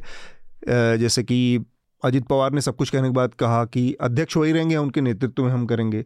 और उसके बाद उन्होंने कहा कि अब तो रिटायर हो जाओ, बहुत उम्र हो गई, तुम अस्सी पार हो चुके हो। तो ये सारी चीज़ें लगातार वो उन्होंने कहा कि हटना भी है आपको, लेकिन आपके नाम का इस्तेमाल भी हमको करना है, आपकी ब्रांड वैल्यू ही है। तो शरद पवार की वो ब्रांड वैल्यू है वहाँ पर, महाराष्ट्र की पॉलिटिक्स में, कि जिसके बिना काम एनसीपी का नहीं चल सकता है। और शरद पवार ने भी ताल ठोक दिया कि अब तिरासी की उम्र में वो एक नई एनसीपी खड़ी करेंगे, और उस दिशा में उन्होंने कुछ कदम बढ़ाए हैं। मसलन उन्होंने अपने एक नए पोते को एंट्री कराई है अब। भतीजे से धोखा खाने के बाद अब उन्होंने अपने पोते की एंट्री कराई है सुप्रिया सुले साथ में हैं। उनके एक भाई हैं उनका पोता है पोता, हाँ पोता है। क्या नाम है उनका प्रतीक? रोहित पवार रोहित, रोहित पवार। रोहित पवार के साथ वो आए और आज कल आज की तारीख में शरद पवार कल सुप्रिया सूले और शरद पवार दिल्ली में ही थे। यहाँ पर उन्होंने बड़े पैमाने पर अपने नेताओं से बातचीत की है। वो जो आखिरी नंबर सामने आया था छः जुलाई को, उस दिन उन अजीत पवार के साथ उनतीस विधायक थे और सत्रह विधायक प्लस एमपी चार शरद पवार के साथ थे। तो बहुत ज़्यादा पावर की स्थिति में दोनों आसपास नज़र आ रहे हैं, लेकिन सत्ता की मलाई और सत्ता का जो लालच है और जो दिया जा सकता है, वो समीकरण अजित पवार के हक में है। शरद पवार इस बीच में एक और लिहाज से बहुत महत्वपूर्ण थे, क्योंकि 2024 के नज़रिए से विपक्ष की जो पूरी एकता की जो को आ, की जो मीटिंग चल रही थी और उसमें उसका जो पूरा एक उठापटक या कहें कि पटना में जो बैठक हुई थी उसमें भी एक महत्वपूर्ण भूमिका थी उनकी और ये माना जा रहा था कि शरद पवार और नीतीश कुमार और लालू यादव वो फिगर हैं इस पूरे कार्यक्रम में। जिनके इर्द गिर्द जो इस पूरी चीज़ को आगे ले जाने में इसको दिशा देने में काम करेंगे। तो उस लिहाज से देखा जाए तो शरद पवार एक मुसीबत में है। प्रतीक थोड़ा सा हम आपसे इस पूरे घटनाक्रम का इस पर जो राजनीतिक बहसें हो रही हैं बातचीत चल रही है उसका उसका अपडेट लेना चाह रहे हैं। आ, अभी आपने सब पूरा एक्सप्लेन वैसे किया है लेकिन जो अभी जैसे एक बात बताना चाहता हूँ कि जैसे अजीत पवार और जो शरद पवार हैं इनिशियली जब ये पूरा हुआ था तो जब ये जब तक ये बॉम्बे में मीटिंग नहीं हुई थी हम्म। तब तक बहुतों को लग रहा था कि अभी सारी सिचुएशन चेंज हो जाएगी कि मतलब शरद पवार का जो खेमा है उनके खेमे में ज़्यादा एमएलए चले जाएँगे और ये दो तीन दिन के उसमें अभी भी आगे भी कुछ भी हो सकता है लेकिन मैं एक बार बताना चाहता हूँ अजीत पवार के बारे में कि अजीत पवार जो है वो खुद एक अपने आप में बहुत ही अलग तरीके के लीडर है हम्म। उनका जो ग्राउंड कनेक्ट है वो बहुत ही ज़्यादा सॉलिड है और उनका जो पार्टी के अंदर है उनको मतलब बहुत ज़्यादा माना जाता है हम्म, हम्म। भले ही वो जैसे बहुत मतलब बहुत बेबा मतलब बेबाक या ब्लंट कह लीजिए या रूट तरीके से बात करते हो लेकिन उनके पास कोई भी अगर काम लेके जाता है हाँ। तो वो बंदा बिल्कुल स्ट्रेट दो भाषा में बोलेगा या तो बोलता है कि मैं काम कर दूँगा और उसने बोल दिया मैं काम कर दूँगा तो वो काम आपका होना ही होना है हम्म। और या वो अगर वो बोल देंगे कि ये काम नहीं हो सकता तो वो मना कर देते हैं वो घुमाते नहीं छह तो, जुलाई वाले में उन, उनका ये रूप दिखा है वैसे कि जिस तरह से उन्होंने कहा कि मैं कब तक डिप्टी सीएम रहूँगा मेरा लड़का ही मुझे कहता है कि अब तो सीएम बन जाओ टाइप और तो वो ब्लंटनेस दिखी है हाँ। हाँ वो है वो ब्लंट है बिल्कुल। और लेकिन उसका जो सपोर्टर्स हैं जो फॉलो करते हैं उसको बहुत ज़्यादा लोग मानते हैं। और ये अगर आप जो हम देख रहे हैं कि ये बत्तीस एम अगर उनके साथ आए हैं और ये एमएलसी अगर उनके साथ आए तो वो सिर्फ़ उसी वजह से आए। हाँ। कि वो बाकी जो पब्लिक आती है उनकी तो करते ही मदद लेकिन विद इन द पार्टी जो उनके एमएलए या उनके पार्टी वर्कर्स हैं हाँ। उनको भी एक अलग लीग से हटके उनकी मदद करने के लिए वो आगे बढ़ते तो ये एक बहुत बड़ा फैक्टर है जो मतलब सबको लग रहा होगा कि शायद अजीत पवार इतना स्ट्रॉन्ग लीडर नहीं है लेकिन वो काफ़ी स्ट्रॉन्ग लीडर है। ठीक बात। मतलब अगर ये शरद पवार सामने अगर नहीं हो और सुप्रिया सुले सामने हो तो कोई मुकाबला भी नहीं है हाँ, हाँ. कुछ सोच भी नहीं सकते उनसे वो इतना उनका लेवल ऊपर है। बिल्कुल। लेकिन अभी आगे देखिए जो होगा सो होगा लेकिन इस चीज़ का असली असर देखने मिलेगा अगले चुनाव में। हम्म। क्योंकि जो सिंपति का जो एक फैक्टर है वो हो सकता है शरद पवार के साथ जाए तब तक। हाँ। मतलब एक साल का समय अभी दो हज़ार चौबीस में होगा चुनाव। लेकिन वही एक चीज़ है जो आगे देख क्योंकि शरद पवार का ऐसा बोला जाता है कि भाई उनके खिलाफ जो गया वो बचा नहीं है। अभी तक। अभी तक भतीजा हाँ, नहीं था लेकिन अभी तक खिलाफ। अभी तक। लेकिन अजीत पवार वो खुद डिफरेंट है मतलब एक अलग पॉलिटिकल एनिमल है वो खुद अपने आप में। नहीं मतलब वो वो खुद भी भी वो जानता भी है ना दाव पेच अभी तक तो जो सामने आए शरद पवार के टिक नहीं पाए वो तो शरद के दाव पेच जानते ये तो जानते भी जानते हैं तो ये तो उन्हीं के ये तो उन्हीं से सीखे हैं सारे हम्म। दाव पे। अरे इस बात पे मुझे एक कहानी याद आ गई वो पहलवान की कहानी गाँव के। तो मैं चाह रहा हूँ कि मैं लोगों को बता दूँ कि एक गाँव में एक पहलवान थे और गाँव का एक लड़का पहलवानी करना चाहता था तो गुरु जी के यहाँ पहुँच गया। और धीरे धीरे धीरे धीरे सारे दाव पेच उसने सीख लिए।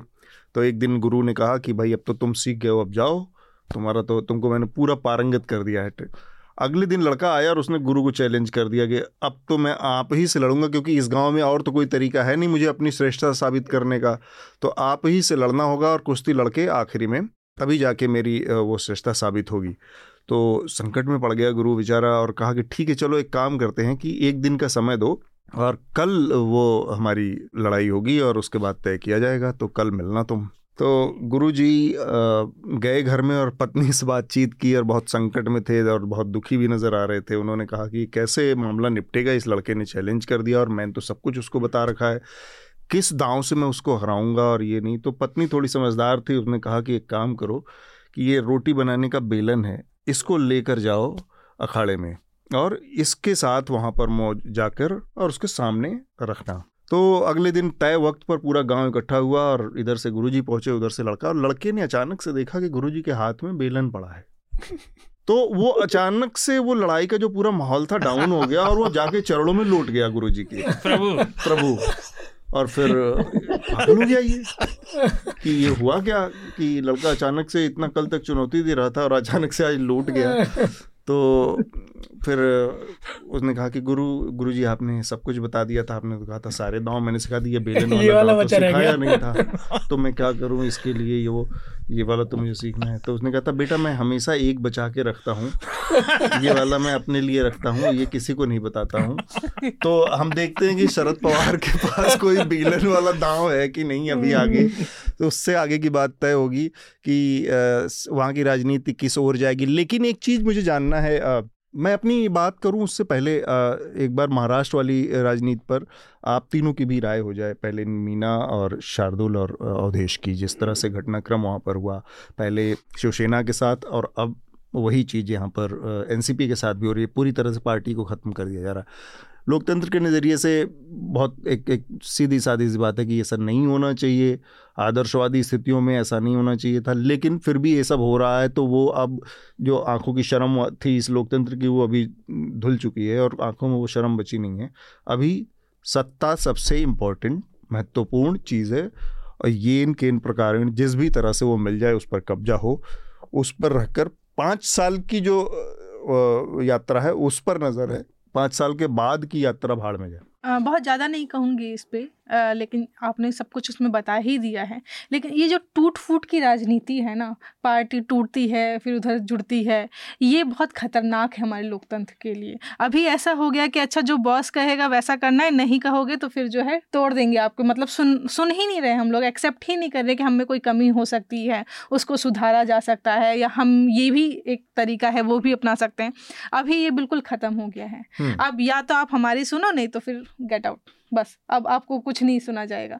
तो इस तरह की जो ये राजनीति हो रही है ये बहुत खतरनाक है। हम लोगों ने बहुत सारी चीज़ों में देखा है जैसे बीजेपी की सरकार कई जगह रही है राज्यों में जहाँ नहीं बनते वहाँ पे भी ये टूट फूट की राजनीति घुसा देते हैं। तो ये बहुत खतरनाक है हमारे लोकतंत्र के लिए। हम्म, ये नहीं होना चाहिए क्योंकि ये सिर्फ़ अभी के लिए नहीं है क्योंकि नेताओं को लगता है कि अच्छा पाँच साल के लिए हमें मिल जाए उसके बाद तो जैसा आपने कहा कि भाड़ में जाए। तो ये भाड़ वाला चीज़ में हम जनता कहाँ जाएँगे? हम्म, आम इंसान का कोई नहीं सोच रहा है। तो ये बिल्कुल सही नहीं। देखिए जब आप कह रहे थे तो मैंने कहा ना अभी तक अभी तक नहीं उसके दो कारण है। पहला तो एक जैसे आपने पहनवाल माला दिया ना तो उसका एक उदाहरण मैं भी हूँ। बड़े बड़े अभेद्य दुर्गों को घर के भेद ही ढाते हैं। तो, तो इसको नहीं बता कहा जा सकता कि कि वो डहेगा कि नहीं हाँ। है ना? दूसरी चीज़ है महाराष्ट्र में अब बेसिकली छह पार्टी हो गई हम्म, मराठा हितों की तरफ़ जो बात कर रहे हैं उसके तो एक तरह से चार हो गए दो शिवसेना और दो एनसीपी। दो तरफा सहानुभूतियों के भी अब इकट्ठा हैं। हालाँकि शिवसेना को मराठा वोट इतना नहीं मिलता था पर फिर भी वो बात करते हैं मराठी मानुस की करते हैं। मराठी है बहुत सारा बेस है। नहीं नहीं बेस मराठा बेस एनसीपी का ज़्यादा बड़ा है। हम्म। मैं उसके हिसाब से कह रहा था वोट हाँ। परसेंटेज के हिसाब से। हिंदू हित का भी सहानुभूति किसकी किस तरह बैठेगी? भाजपा का अपना वोट अलग है। हम्म, तो ये सारी सिचुएशन एकदम वही है उसको आप कह लीजिए वो शरबत बना लीजिए खिचड़ी बना लीजिए। वो किसके तड़के से खराब हो गई है किसी को नहीं पता। हम्म। लेकिन ये है गड़बड़ मामला सारा। दूसरी चीज़ ये आज की राजनीतियों की जितनी विडंबना है ना हम्म। ये उन सबका आज की डेट में इकलौता प्रतिनिधि ये, है। ये, ये गढ़ बन गई है महाराष्ट्र। यहाँ हर सरकार में आप देखिए चाहे वो इस तरफ़ अपॉर्चुनिज्म धूर्तता उचक्कई सब कुछ एक साथ नहीं ये तो फिर भी फिनोमिनन है। आप देखिए ये सारी सरकारों में जब भी कोई बड़ी जाँच होने आई तो इनके फाइलों के रूम में आग लग जाती है मुंबई में। ये कई बार हो चुका है। अभी तो वो वो तो मध्य प्रदेश में भी भोपाल में भी पहुँच गए वो। हाँ, वो एक बार तो भोपाल में मुंबई में तो कई बार हो चुका है और ये दिल्ली में भी पहुँच गई थी एक बार 2019 से पहले। और दूसरी चीज़? आग लग गई थी कृषि भवन में। मैं भूल जाऊँगा आइडिया लगा तो वो पूरे देश में फैल गया। बिल्कुल महाराष्ट्र से शुरू हुआ। अच्छा ये जितने भी लोग हैं ये थोड़े थोड़े दिन पहले तक सबसे ताज़ा तो इसमें एनसीपी में प्रधानमंत्री जी का ही था। सत्तर हज़ार करोड़ का वो बता रहे थे। हम्म। अजीत पवार ने कैसे कैसे बयान दिए वो सिंचाई के टाइम का स्टेडियम में फिर से वो और जो लोग मर रहे थे। कैसे कैसे बयान देवेंद्र फडणवीस मैं आखिरी बात आखिरी बात यही कह रहा था कि देवेंद्र फडणवीस अब कहाँ जाके फंसेंगे इसमें? बैठ के सारे ट्वीट डिलीट करें इन्होंने। वो किए नहीं है। इन्होंने कुछ बचे होंगे लेकिन नहीं वो वो प्लान है कि आने वाले कुछ समय में ऐसा हो सकता है। और एक आखिरी बात इस सारी खींचतान में कांग्रेस कहाँ जाके फंसेगी? उस, उसकी स्पेस बेचारे की ये लोग खींच खींच के कम ही करते जा रहे हैं। लेकिन इस पूरे गेम में आज की तारीख में सबसे इज्जतदार और मज़बूत जो नज़र आ रहा है वो कांग्रेस पार्टी है। सिर्फ़ इज्जतदार मज़बूत मज़बूत का पता नहीं पर इज्जतदार है। स्पेस खाली हुआ है कांग्रेस के लिए स्पेस खाली हुआ है। जो ये लोग हम्म। इधर गए हैं तो उनको फ़ायदा तो होगा ही सीटें भी बढ़ेंगी उनकी। हम्म। तो एक तो ये पहली बार नहीं हुआ है। इससे पहले भी मुलायम अखिलेश, मायावती और उद्धव ठाकरे पार्टी में हुआ।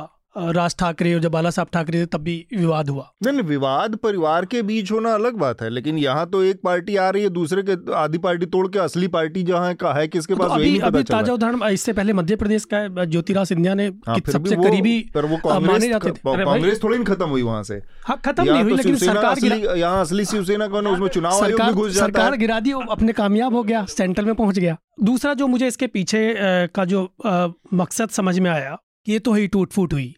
एक तो ये लोग सेफ़ हो गए थोड़ा सा जो जैसे इन पे ईडी हाँ, के चार्जेस थे ईडी ये एक बड़ा पहलू है इसमें। हाँ। इस, इसको आप इस सारे जो लोगों को समझना चाहिए कि इसमें से जिन नौ लोगों को मंत्री बनाया गया उसमें से चार लोग हैं जिनके ऊपर ED income tax C B CBI सबके रेड और वो चार्जेस हैं।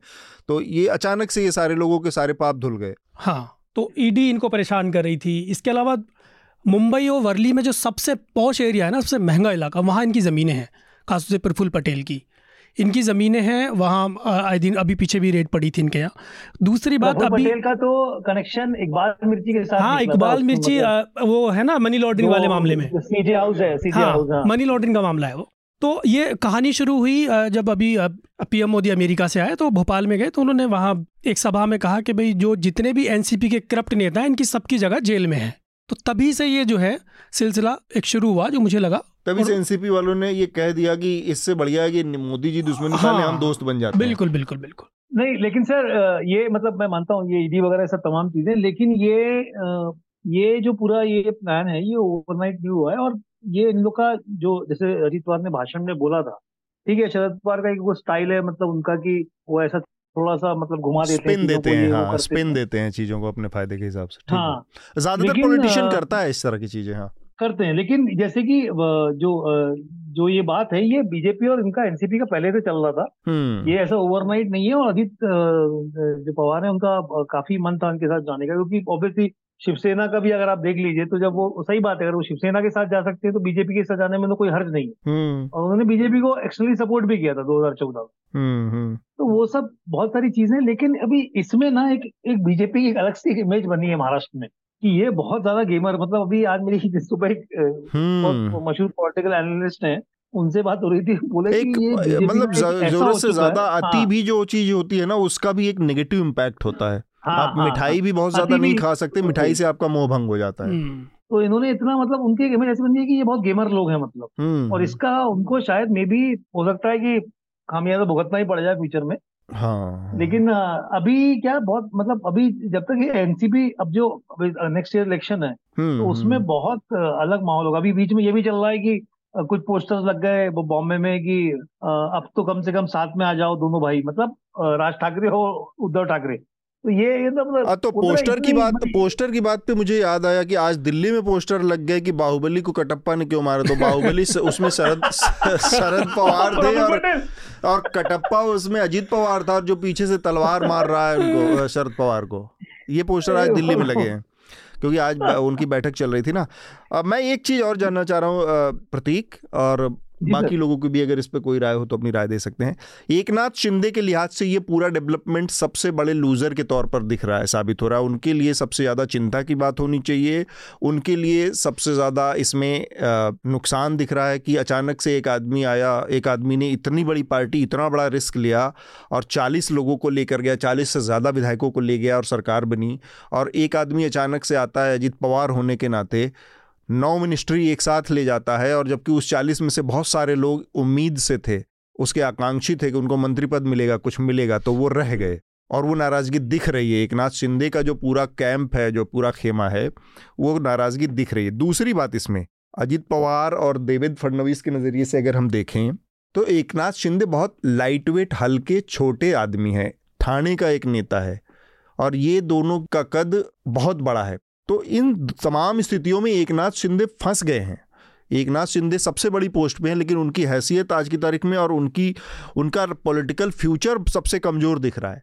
उसके बारे में क्या जानकारी है क्या चल रहा है? उधर क्या जानकारियाँ आ रही हैं? ये सर ये जो आ, मतलब जैसे आप बोल रहे थे कि जो शिंदे फैक्शन के एमएलए हैं उनको काफ़ी उम्मीद थी तो उसको लेके बीच में खबरें भी आई लेकिन वो ऑब्वियसली मतलब पॉलिटिकल पॉलिटिकल स्टोरीज का वही पंगा है कि स्पेकुलेशन बहुत ज़्यादा हो जाता है उसमें। कि भाई शिवसेना के आपस के इनके जो एमएलए झगड़ रहे हैं ये है तमाम चीज़ें लेकिन एक चीज़ तो पक्की है मतलब एक नाथ शिंदे की जो उनका वो एक चीज़ वो सिक्योर उनकी जो सीएम की पोस्ट है वो सिक्योर रहेगी अभी एक साल ही है तो वो चीज़ तो उनकी सिक्योर रहने वाली है हम्म। एक अभी बीच में कुछ समय पहले ऐसे एडवर्टीजमेंट आने लगे थे उसको लेके थोड़ा सा पॉलिटिकल वो शुरू हो गया था कि एक नाथ शिंदे स्टेट में नरेंद्र मोदी देश में और एक नाथ शिंदे स्टेट में हम्म। और देवेंद्र फडणवीस एक दो फ़ोटो में से गायब हो चुके थे। साइड हो गया था एड्स की। Yes yes. तो वो जो उनकी जो पावर थी मतलब अगर वो उस पर जो खेल खेल सकते थे बार्गेनिंग पावर थी वो ज़रूर खत्म होते वो खत्म हो। गया ना वो हाँ। असरसन हाँ, चला गया ना जिस तरह हाँ, से वो चले गया। वो जो वो अजीत पवार के आने के बाद वो उनकी जो ये थी उनका जो स्ट्रेंथ है जो पावर समझ लीजिए वो कर सकते थे वो वो जा चुका है। और ये बात बिल्कुल सही है कि जो देवेंद्र फडणवीस है और एक नाथ शिंदे ठीक है अपने आप में एक लीडर है नो डाउट वो है शिवसेना के मतलब अगर आप शिवसेना की बात समझें तो जो शिवसेना में जब वो पहले भी थे जब पूरा उद्धव ठाकरे वगैरह साथ में थे तब भी वो एक बहुत ही स्ट्रॉन्ग लीडर थे। Party within the party मतलब ऐसा बोलते हैं कि असली भाई यही है। ऐसा उनके बारे में मतलब डिस्कशन इन्फॉर्मल डिस्कशन होते हैं तो वैसा वैसी उनकी इमेज लेकिन अब ये दो जो कैरेक्टर्स हैं देवेंद्र फडणवीस और अजीत पवार तो ये लोग बहुत ज़्यादा फ़ेमस हैं मतलब और इनका बहुत ज़्यादा ये बहुत सालों से ही बहुत फ़ेमस हैं। तो इनका नहीं इनका कद बड़ा है ना ये तो पूरे कद बड़ा है। पूरे स्टेट में इनको जानने वाले इनका अपना नेटवर्क है इनका अपना अपना संगठन है जबकि एक नाथ शिंदे इस बंटवारे से पहले मतलब अपनी अपने सीट के बाहर बंटवारे से पहले अपनी सीट हाँ। के बाहर उनकी क्या आज भी क्या हैसियत होगी? ये तो तब पता चलेगा जब चुनाव होगा। आप कुछ कह रहे थे उदेश? हाँ मैं बोल रहा था इस सब इंसिडेंट के बाद एक उनके विधायक का भी बयान आया है कि अगर मतलब वो अनसेफ फील कर रहे हैं एक तो। दूसरी बात उस विधायक ने कहा है कि अगर सिंधे वाली जो शिवसेना है उनमें सब में खलबली मची हुई है। उन्होंने कहा कि अगर शिव उद्धव ठाकरे वाली शिवसेना से हमें कुछ ऑफ़र आता है मिलने की बात करें तो हम इस पर विचार करेंगे। उसके अरे ये ये ये तो मतलब ये ये तो एक तो होता है खिचड़ी दूसरा किसी ने खिचड़ी खा के उल्टी कर दिया हो वो उल्टी वाली खिचड़ी हो जाएगी ये ये जो उनकी विधायकों की बैठक भी हुई है उसके बाद। एक नाथ सिंधे ने आपात बैठक बुलाई है सारे विधायकों को समझाया हाँ। इसके बाद बैठक हुई है उनकी एक। क्या वो बैठक हुई थी लेकिन अभी मैं आपको एक डेवलपमेंट बताता हूँ अभी। हाँ। ये जो बात चल रही है कि यहाँ के एक नाथ शिंदे के विधायक उधर जाना चाहते हैं लेकिन हो रहा उल्टा। अभी आज ही शिवसेना उद्धव ठाकरे फैक्शन की एक बहुत ही बड़ी लीडर नीलम गोरे। बहुत ही बड़ी लीडर है मतलब वो अगर उनको कंपेयर करें तो। अच्छी मतलब मशहूर है नाम, उनका नाम है। हम्म। वो एक नाथ शिंदे के साथ चली गई है अभी थोड़ी देर पहले। हम्म। तो ये जो आ, मतलब कैसा है कि ये माहौल यहाँ का यहाँ की पॉलिटिक्स ऐसा लगता है कि फ़िल्म जैसा चल रहा है कुछ। ठीक बात। कोई कहीं चलिए हम बाकी लोगों की भी ले लेते हैं शार्दुल और मीना की भी इस पर राय ले लेते हैं एक नाथ शिंदे की स्थिति के ऊपर। मैं तो बहुत छोटी छोटी बात कर हाँ। मैं एक बात तब कहनी भूल गया था वो अजीत पवार पे देखिए सत्ता का सुख। और उसका अजीत पवार की बात कह के आप अवधेश की ओर उंगली उठाए ऐसे कैसे चले गए। चले गए थे प्रवेश भी वही है अजीत क्या जा रहे हो? तो सत्ता का सुख और सत्ता का नशा ना अद्वितीय है। और उन्हें वो लग गया है। तो कहते हैं भाई मुख्यमंत्री जैसा आपने कहा उनके बेटे भी कह रहे थे वो खुल अपने भाषण में कह रहे थे कि भाई एक सत्ता चाहिए ना अब मैं बासठ का हो गया कब पता नहीं कितने दिन का होने भी प्रदूषण के असली आंकड़े उनके पास हैं पता नहीं कब टपक जाए। अपने बासठ पे है और कह रहा है कि वो अस्सी का हो गया अपना खुद का पता अच्छा दूसरी चीज़ मज़ाक की सारी बातों के बीच एक बात मैं और कहना रह गया था। अजीत पवार ने जो बताया था कि पार्टी ने उन्हें अध्यक्ष रूप से कर लिया था तो ये मैंने अभी आज सुबह ही खबर देखी कि जो इनकी पार्टी का संविधान है वो ये कहता है कि इसके लिए आपको प्रॉपर नोटिस भेजना पड़ता है फिर वो जो चुनाव आयोग की तरफ़ से वो होता है मेरे दिमाग से शब्द निकल गया जो चुनाव कराने वाला व्यक्ति होता है वो सबको नोटिस भेजता है वो सात दिन का होना ज़रूरी है। तो आप तीस तारीख को ऐसा नहीं कर सकते थे हम्म। क्योंकि शरद पवार ने चुनाव आयोग को चिट्ठी में हम्म। ये भी लिखा है कि मेरे पास ऐसा कोई नहीं आया और मैं एक्टिंग प्रेसिडेंट हूँ। अभी भी हूँ। हाँ तो इसलिए इनका एक क्लेम बिल्कुल खारिज हो सकता है जो इनकी सारी कोर्ट भी, भी जा सकते हाँ, हैं। लोग हाँ। नहीं कोर्ट में इनकी सारी जो क्योंकि अभी सुप्रीम कोर्ट ने शिवसेना के मामले में डिसीज़न दिया था कि केवल विधायक दल नहीं पार्टी का पूरा तंत्र भी होना चाहिए। और पार्टी के संविधान के हिसाब से निर्णय होगा कि पार्टी का है। और एक आखिरी चीज़ देखिए ये सब हम बात कर रहे हैं हमें याद रखना चाहिए अभी लोकसभा विधानसभा के चुनाव आ रहे हैं। इनके बीच सबसे ज़्यादा झगड़ा तो टिकट बंटवारे के समय होगा। ठीक बात है। तो ये अभी तो मामला बिल्कुल शुरुआत है हम्म। रण की ये महाराष्ट्र मीना आपको कुछ जोड़ना? मैं भी यही जोड़ना चाहूँगी। कि बिल्कुल अभी शिंदे जो हैं एक स्ट्रॉन्ग कैंडिडेट के तरह सामने आ रहे हैं अब आने वाले चुनाव में लेकिन कभी भी बदल सकता है ये सत्ता है रातों रात बदल सकती है क्योंकि मंत्रालय भी उनके पास है मंत्री भी उनके पास है लेकिन ठीक है आगे आने वाले चुनाव में पता चलेगा कि कौन क्या है क्योंकि अभी तो जिस तरह से उनकी खिचड़ी बन रही है अभी कुछ भी हो सकता है कौन पासा फेंकेगा उन्हीं उसी ओर चले जाए। ये एक आखिर में मैं एक एक चीज़ बस इसमें जोड़ना चाह रहा हूँ कि महाराष्ट्र में जो हुआ, एक तो अव्वल सबसे पहली स्थिति है कि जितना वहाँ पर गंदगी फैल गई और जितने बेशर्मी से राजनीतिक पाले बदले गए उसकी सबसे बड़ी अच्छी स्थिति ये होती या होगी कि वहाँ पर नए सिरे से चुनाव कराए जाएँ और नया जनता का मैंडेट लिया जाए, नई सरकार बनाई जाए, कि कोई भी सरकार बन जाए, चल जाए वो अपनी बात है, लेकिन इस सरकार की कोई नैतिकता नहीं बची है, इसकी कोई मोरल अथॉरिटी नहीं बची है, इतनी अनैतिक सरकार है। एक चीज़, दूसरी बात ये कि जो आने वाले समय की बात है, उसमें निश्चित रूप से एक बड़ी संकट की स्थिति है भारतीय जनता पार्टी के लिए, क्योंकि एमवीए के नाम से एक जो गठबंधन बन गया था महाराष्ट्र में, महाराष्ट्र विकास अघाड़ी शिवसेना एनसीपी और कांग्रेस के बीच वो एक फॉर्मुलेटेड स्ट्रक्चर फिर भी उनके पास है।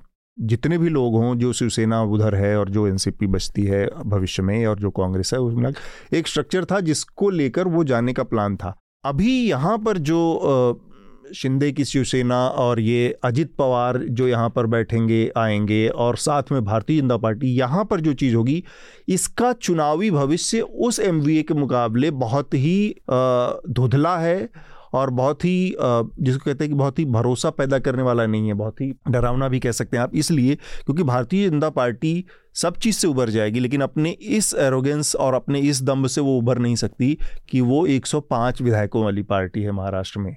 वो वो पार्टी है जो डेढ़ सौ से ज़्यादा मतलब जितनी सीटों से वहाँ का बहुमत आता है, उससे ज़्यादा सीटों पर अकेले लड़ती है। एक सौ पचहत्तर, सत्तर सीटों पर लड़ी थी और लगातार मज़बूत हुई है जो पार्टी, वो भाजपा है।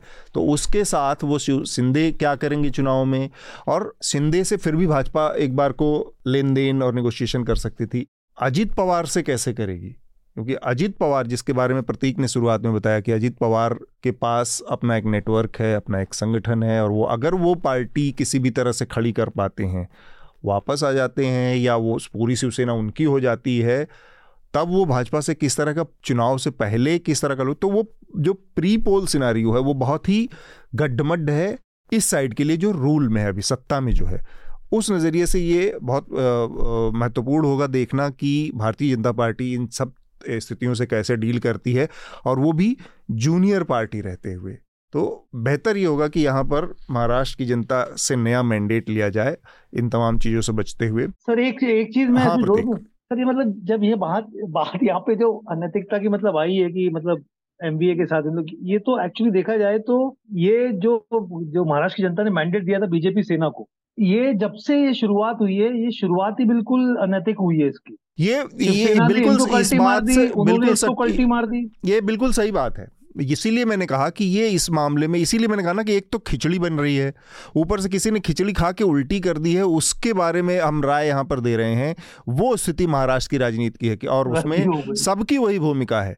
ये मैंडेट आया था भारतीय जनता पार्टी और शिवसेना के लिए। शिवसेना ने वहाँ पर अपॉर्चुनिज्म दिखाया, अवसरवाद दिखाया या हेकड़ी दिखाई और वो उसने एक एक एक पाला बदला। कोई तीसरा ही ग्रुप बन गया एमवीए जिसकी बात आई। फिर भी, तब तक स्थिति फिर भी कमोबेश। पार्टी लेवल पर तोड़फोड़ हॉर्स ट्रेडिंग वाली स्थिति नहीं थी। एक अलायंस था दलों के बीच जो होता रहता है प्री पोल पोस्ट पोल अभी जो हो रहा है वहाँ पर वो अनैतिकता का चरम हाँ, है। बहुत ज़्यादा बहुत। और ये मतलब ये मानना भी अपने आप में एक मासूमियत भरी मूर्खता है ना कि इसके पीछे कोई लेन देन नहीं होता। इतने बड़े बड़े टूट फूट जो होती हैं वो बड़े लेन देन के लिए होती हैं। और वो जो बड़ा लेन देन होता है उसमें क्या होता है? वो पब्लिक मनी होता है। आपके हमारे पैसे का टैक्स की पैसे की लूट होती है। ये ये सारी चीज़ें हैं जिसके बारे में जो सारी वेग हैं। जो दिखती नहीं है इसलिए हमें बहुत ज़्यादा असर नहीं पड़ता इससे। लेकिन अपनी एक मर्यादा जो लोकतंत्र की, अपनी डेमोक्रेसी की, अपनी एक चाहे ट्रेडिशन कहें, उसकी अपनी मर्यादा कहें, उसकी अपनी गरिमा कहें, उसको बनाए रखने का तरीका ये है कि इंस्टीट्यूशन ठीक से काम करें और नेताओं की भी ज़िम्मेदारी है कि एक नया मैंडेट ले लें इस ना तीन पाँच करने की बजाय। इस हफ़्ते चर्चा में मध्य प्रदेश में एक आदिवासी युवक से जो भाजपा के एक कथित कार्यकर्ता ने अन्याय किया, उस पर विस्तार से चर्चा हुई और महाराष्ट्र में जो राजनीतिक कलाबाजियाँ चल रही हैं, अजीत पवार के एनसीपी को तोड़ने के बाद उस पर चर्चा हुई। इसके अलावा हम हमेशा की तरह अपने सब्सक्राइबर्स जो हमें चिट्ठियाँ भेजते हैं, संदेश भेजते हैं, उन पर बात करी तो इस हफ़्ते कई सारे पत्र हैं जिनको हम शामिल करेंगे इस बार की चर्चा में। एक पत्र अमन ने लिखा है great work Newslaundry and special shout out to Atul thank you so much और N L Tippani team I would love to hear the panel's view on Gandhi's uh, celibacy experiment, particularly the controversial aspect of him sleeping in the same room as his grandniece, sometimes naked, as part of his experiment. This information was brought to my attention during a recent NL episode with Atul debunked Anand Rangnathan's claim. It was quite shocking to learn about the side, this side of Gandhi, as I hold him in high regard for his contribution to the Indian uh, India's independence and unity. While I agree Gandhi as one of the greatest men to have ever lived, it is disheartening to discover such aspects of his personal life. Defending Gandhi's action in this regard seems uh, inappropriate as these experiments are bizarre. Please enlighten me if uh, my understanding is incorrect. Aside from uh, that, would love to have Ravish and Saurav on Charcha panel. Also, what is Atul's and panel's view on Lallan Top?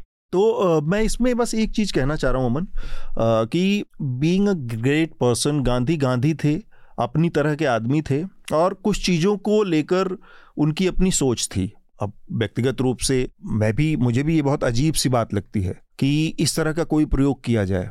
लेकिन गांधी गांधी थे, उनका ये था कि एक समय के बाद उस राजनीति को में को उनका ये मानना था कि ये राजनीति जो है वो उसका अनुशासन क्या होगा। ज़ाहिर सी बात है, उनका कहना था कि ये अनुशासन जो होगा, वरना राजनीति अराजक हो जाएगी, पागल हो जाएगी। लोगों के ऊपर अत्याचार कर सकती है, मनमानी हो सकती है, घमंडी हो सकती है, तानाशाही हो सकती है, कुछ भी हो सकती है तो उसके ऊपर कंट्रोल का क्या होगा? वो कॉन्सेप्ट था गांधी का कि उस उस पर वो कंट्रोल की चीज़ जो होगी, वो उसका अपना, अपनी नैतिकता होगी, अपने अंदर का नैतिक बल होगा, उसका अपना ब्रह्मचर्य होगा, उसके साथ वो खुद अपने साथ तमाम प्रयोग करते थे। सही गलत ये है कि मैंने बहुत सारी चीज़ें उसमें भी ज़िक्र की थी। मैं व्यक्तिगत रूप से उससे भी बहुत असहज महसूस करता हूँ कि ऐसा कैसे हो सकता लेकिन गांधी के साथ दूसरी चीज़ ये थी कि गांधी वो व्यक्ति थे जो अपनी ही बात को लगातार सुधार रहे थे। 1915 में जो गांधी आए, हिंदुस्तान में जब 19 में आए तो अलग गांधी थे, फिर जो हिंदू स्वराज में जो गांधी होते हैं, वो गांधी 1930 में नहीं है 19 वो गांधी 1940 में नहीं है, इकतालीस में नहीं है और वो गांधी 48 45 में नहीं है। वो अपने को लगातार बदल रहे हैं, वो आदमी। दूसरी बात कि गांधी जी के बारे में जो बातें पता हैं, बहुत सारे नेताओं के बारे में और नेताओं के बारे में खासकर जो सक्रिय राजनीति में हैं, उनका जो सबसे बड़ा कैरेक्टर है, वो हिपोक्रेसी का कैरेक्टर होता है। किसी भी नेता की बायोग्राफी आपको ईमानदार बायोग्राफी नहीं मिलेगी। इस मामले में गांधी की बायोग्राफी इतनी ईमानदार है कि ये सारी चीज़ें जो आपके पास है नेताओं के बारे में बहुत सारी चीज़ें कि फलाना अ, अ, ये करते थे फलाने के अ, इतनी सारी शादियाँ थी फलाना इतने बच्चों के इस फलाने के बच, बच्चे के बाप थे ये सब सारी कहानियाँ कही जाती हैं। इसका कोई एविडेंस नहीं होता पॉलिटिक्स में। लेकिन गांधी के बारे में जो चीज़ कही जाती है क्योंकि गांधी ने खुद उन चीज़ों को अपनी बायोग्राफी में डाल दिया है। तो गांधी के अंदर वो चीज़ थी कि उन्होंने खुद लिखा वो बात। कि मैं इस तरह का एक एक्सपेरिमेंट कर रहा हूँ अपने ब्रह्मचर्य के ऊपर क्या ऐसी कोई चीज़ हो सकती है कि मैं अपनी तमाम इच्छाओं को, काम को, सब चीज़ों को दबाकर और ऐसी जगहों पे जी सकता हूँ, रह सकता हूँ, सो सकता हूँ, कर सकता हूँ, कुछ भी वो कर रहे थे। गड़बड़ था, सही था, गलत था, उसके अपने अपने सबके वो हैं। व्यक्तिगत रूप से मैं भी उससे बहुत सहज महसूस नहीं करता। लेकिन गांधी की अपनी नैतिकता ये थी कि कोई भी चीज़ जीवन में किसी से छुपी नहीं थी। और ये उनके सब, सारे साथियों को पता थी। अगल बगल जितने लोगों के साथ उठना, और गांधी अकेले नहीं रहते थे। गांधी किसी भी वक्त में कहीं पे भी जब मौजूद रहते थे तो हमेशा हज़ार पाँच सौ लोगों की भीड़ के साथ मौजूद रहते थे, जहाँ पर भी। वहाँ पर ये सारी चीज़ें चल रही थी। तो ऐसा नहीं कि लोगों के, लेकिन सबको पता होते हुए भी इन सब चीज़ों को तो गांधी अपनी तरह के अलहदा किस्म के आदमी थे, ऐसे और बहुत जो विलक्षण इस तरह के लोग होते हैं, उनके अंदर कुछ चीज़ें ऐसी, कुछ गुड़ कुछ स्ट्रेट कुछ इंस्टिंक्ट ऐसी होती हैं, जो अजीब होती हैं अजीबो गरीब होती हैं सा, सामान्य लोगों से अलग होती हैं। जिसे नैतिकता की बात या मोरालिटी का जो पैमाना होता है जिस पर तय की जाती है वो आ, बड़ी आ, मतलब इस तरह की चीज़ है कि उसका कोई मानक या स्टैंडर्ड नहीं है। हर व्यक्ति की नैतिकता और उसकी अपनी मोरालिटी अलग अलग तरीके से तय होती है। और इसी तरह से हर व्यक्ति जिस जगह से जिस ज़मीन से खड़ा होकर देखता है उससे उसकी नैतिकता तय होती है। मैं रविन्द्रनाथ टैगोर की बात करना चाह रहा था कि बहुत सारी बातें कही जाती हैं। कि उनके अपनी भाभी से किस तरह के रिश्ते थे, अपनी भाभी जो उनके बड़े भाई की पत्नी थी, उनके साथ उनके बहुत ही गहरे ताल्लुक उस तरह के थे जो कि सामान्य संबंधों से बाहर की और उस दायरे से बाहर की चीज़ थे। लेकिन वो उसको निभा रहे थे और सब सारे समाज को पता होते हुए भी उन चीज़ों को, उसको, जो कि जिसकी मान्यता नहीं है। लेकिन इससे टैगोर की महानता पे कोई या उनकी, उनके प्रतिभा पे कोई प्रश्न चिन्ह लगा हो या उस पर कोई सवाल खड़ा हो तो ये बहुत अलहदा बात हो गई। दूसरा बात मैंने कहा कि किस ज़मीन पर खड़े होकर आप तय कर रहे हैं? अब एक गोरा खड़ा होकर कहीं से देखेगा जब, और वो जब जज करेगा विंस्टन चर्चिल को तो ऑब्वियसली वो उसको एक अपने अपने सबसे महानतम नेताओं में गिनता है। विंस्टन चर्चिल उसके लिए दुनिया का सबसे बड़ा लीडर है जो उसने उन्होंने पैदा किया। एक हिंदुस्तानी जब उस आदमी को देखेगा तो हमेशा एक शोषक के तौर पर हिंदुस्तानियों के हितों को काटने वाला लाखों हिंदुस्तानियों की हत्या करने वाले एक को, को के मृत्यु का की वजह के तौर पर देखता है चर्चिल को तो हमारे लिए चर्चिल हमेशा एक एक नकारात्मक घृणा का पात्र है जिस आदमी जिसको हिंदुस्तानी शकल से पसंद नहीं थे। तो आपकी मोरालिटी आपकी नैतिकता है, उससे तय होती है कि आप किस जगह से खड़े होकर देख रहे हैं और आप खुद क्या हैं।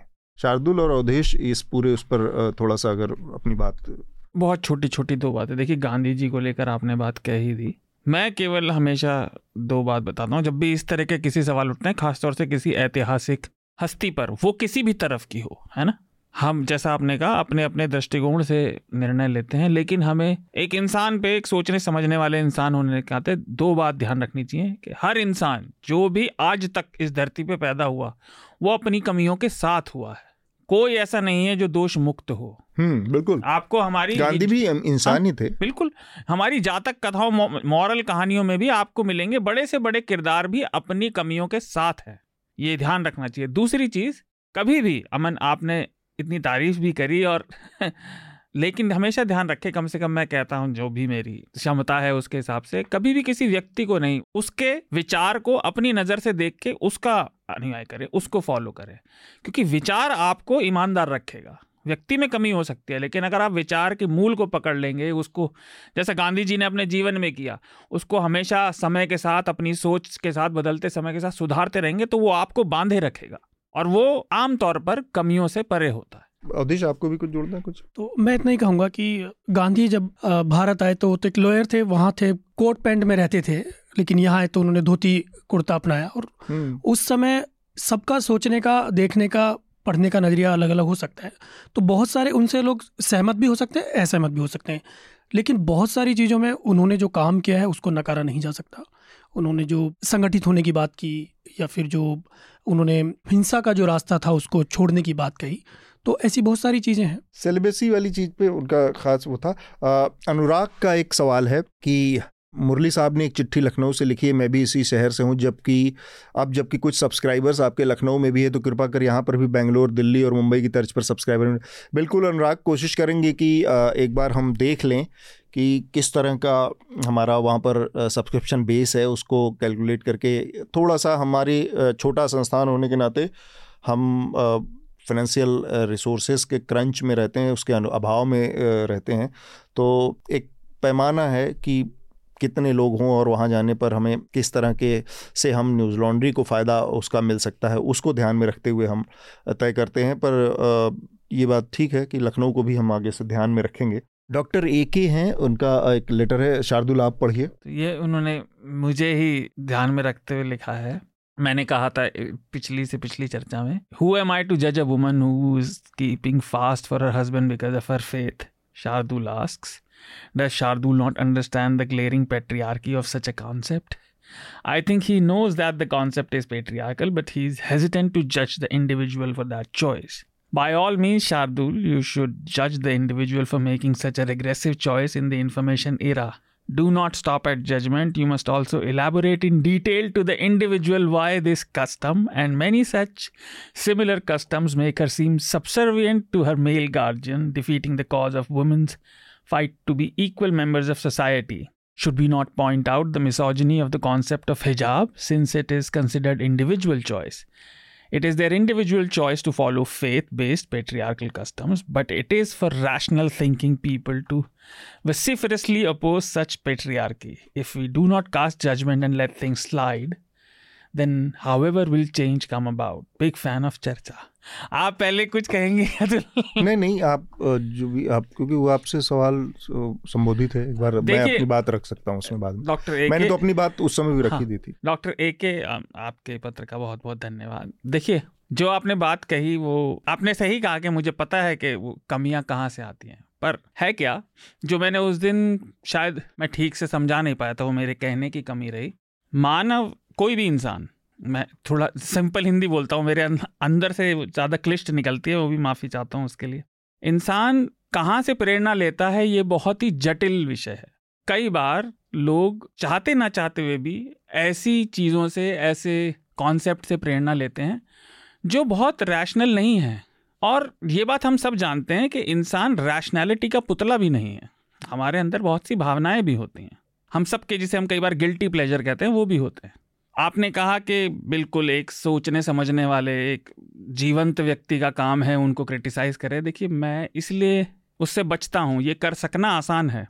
उसके दो कारण हैं। पहला तो आप धक्का देके और तर्क से किसी का मन, किसी के विचार नहीं बदल सकते। उससे केवल कॉन्फ्लिक्ट ही जन्म लेती है। और दूसरी चीज़ मुझे नहीं लगता कि मेरे कहने से किसी का व्यवहार बदलेगा। हाँ लेकिन ये पैमाना नहीं होना चाहिए कि मेरे कहने से मतलब मैं हम पॉलिटिशियन तो है नहीं कि हम सम, बदलेंगे लेकिन फिर भी हमें सही बात कहने कहनी चाहिए देखिए मैं यही कहने वाला था अगली बार हाँ। आपने ये ज़रूर देखा होगा जब भी आप उस प्रैक्टिस पर बात करेंगे मैं उस प्रैक्टिस का करूँगा लेकिन उसको अपनाने के निर्णय का मैं किसी का व्यक्तिगत निर्णय का कभी नहीं करूँगा आलोचना क्योंकि मैं नहीं जानता उस उसने उस व्यक्ति ने चाहे वो महिला हो या पुरुष हो किस लिए किया।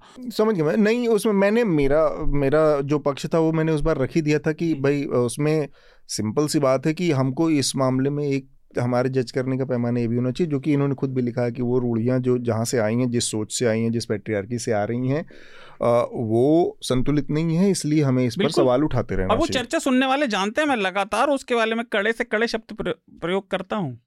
अगला सवाल है कोराक शाह का। यह पत्र एपिसोड दो सौ इकहत्तर में हुए। बिपरजॉय साइक्लोन पर है। मैं पैनल से सहमत हूँ कि इंडिया को इसके बारे में और गंभीरता सोचना चाहिए क्योंकि लेटेस्ट स्टडीज़ के अनुसार अरब सागर में न सिर्फ़ साइक्लोन्स की गिनती बढ़ने वाली साइक्लोन्स की इंटेंसिटी भी ज़्यादा होगी। तो ये बिल्कुल ठीक बात है इस पर शार्दुल और इनकी राय हमेशा सामने आती रहती है हृदय की। और ये हम लोगों का एक महत्वपूर्ण विषय भी है कि इन्वायरमेंट के मसलों को हम गंभीरता से पकड़ते और उठाते रहें। एक और करेक्शन करना चाहूँगा कोविड डाटा लीक के बारे में पहली रिपोर्ट मलयाला मनोरमा ने नहीं बल्कि एक लोकल रिपोर्टर द फोर्थ ने की थी। पर क्या ये बात नहीं कि द फोर्थ मलयाला मनोरमा का ही सब्सिडियरी है? देखिए वो मुझे पता नहीं क्योंकि उस हफ़्ते मुझे चर्चा में एक बार चेक कर सकते हैं क्या हम इसको लगे हाथ? द फोर्थ क्या मलयाला मनोरमा का ही वो है सिस्टर कंसर्न मैं आपको ये बता रहा था उस हफ़्ते में हाँ। मतलब उस सप्ताह में हफ़्ता में था हाँ। तो द फोर्थ के जो संपादक हमारे साथ आए थे हाँ। उन्होंने बताया था कि उनकी वेबसाइट अभी शुरू हुई थी ज़्यादा दिन नहीं हुए। अच्छा। मलयालम मनोरमा से अलग है वो। अलग है। अच्छा ठीक है फिर। मतलब उनकी बिल्कुल नई शुरुआत हुई थी शायद पहले दूसरे महीने में ही उन्हें स्कूप मिल गया। ठीक बात है। चलिए तो अगला जो लेटर है वो है तिंगन हाथ कुकी का। जी। अ, मैं पता नहीं नाम सही पढ़ पा रहा हूँ कि नहीं सॉरी क्षमा चाहते हैं अगर उच्चारण में गलती हुई तो। Tingen हाथ Cookie. I have been wanting to write this email for quite some time to say how much I appreciate the gradual progress on the uh, quality of NL Charcha. The team does doesn't shy away from taking relevant and equal tough topics, uh, equally tough topics, getting great set of panel including a subject uh, matter expert as well, and discussing in length.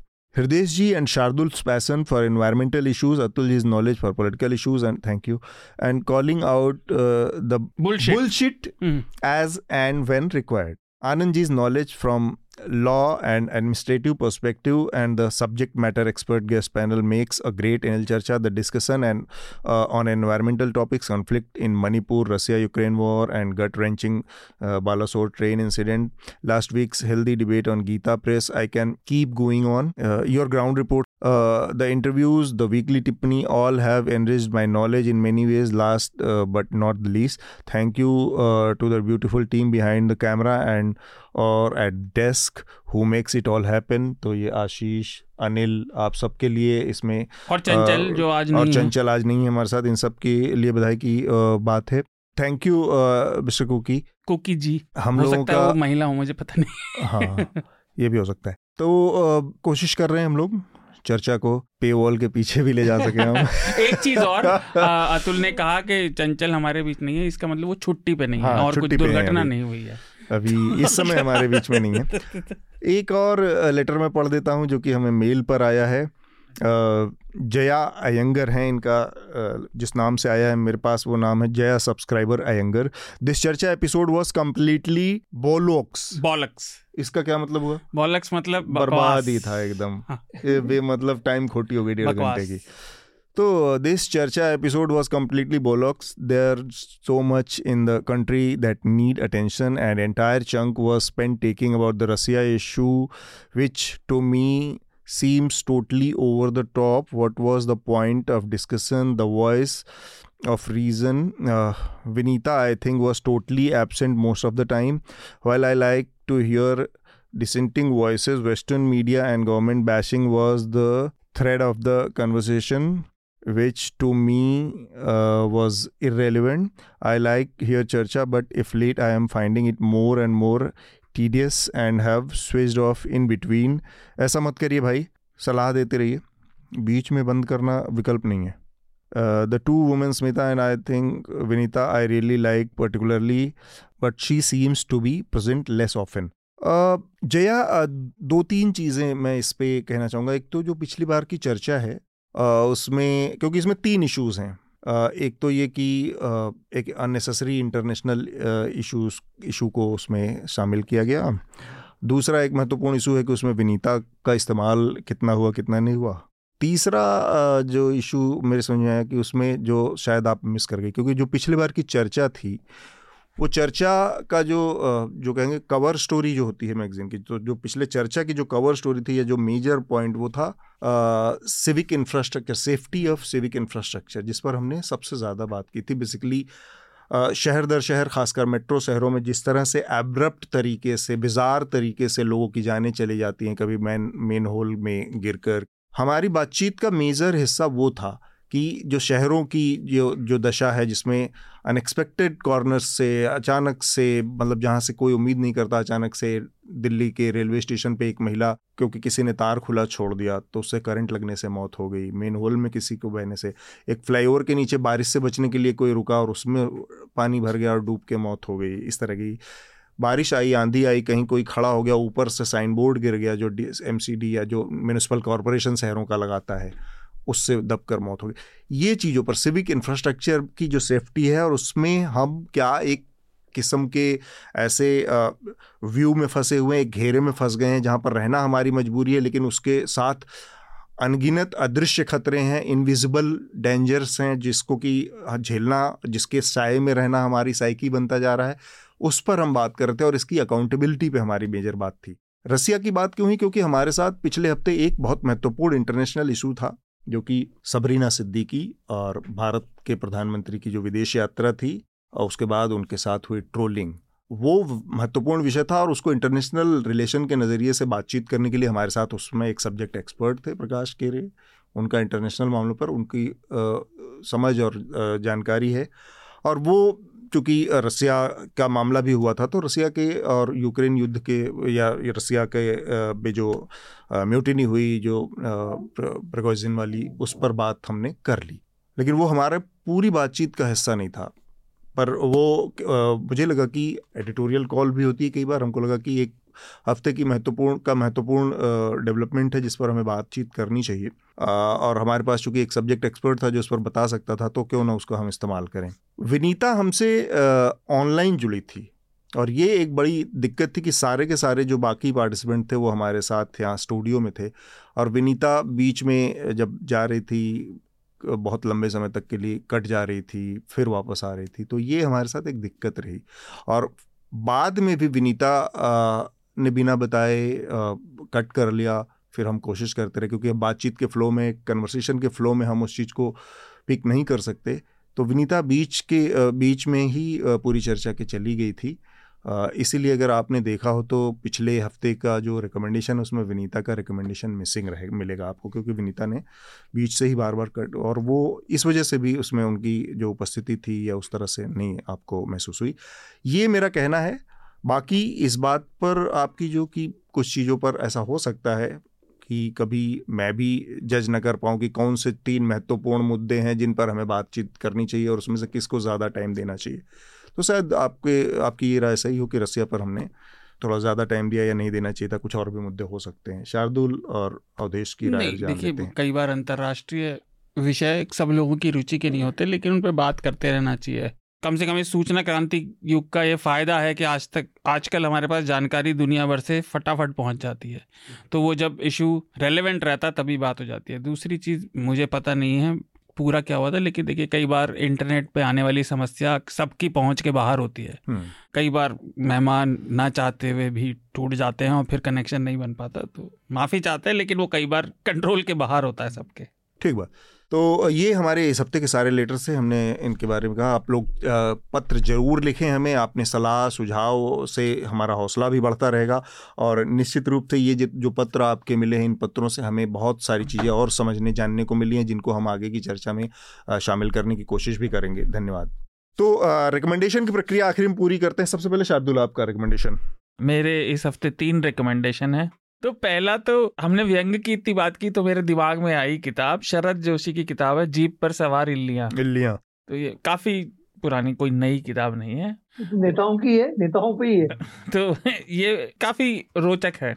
दूसरी हम न्याय की बात कर रहे थे तो प्रेमचंद की कहानियाँ कई बार बहुत कुछ कह जाती हैं। हम्म, हम्म। तो प्रेमचंद की कहानी है पंच परमेश्वर वो पढ़िए।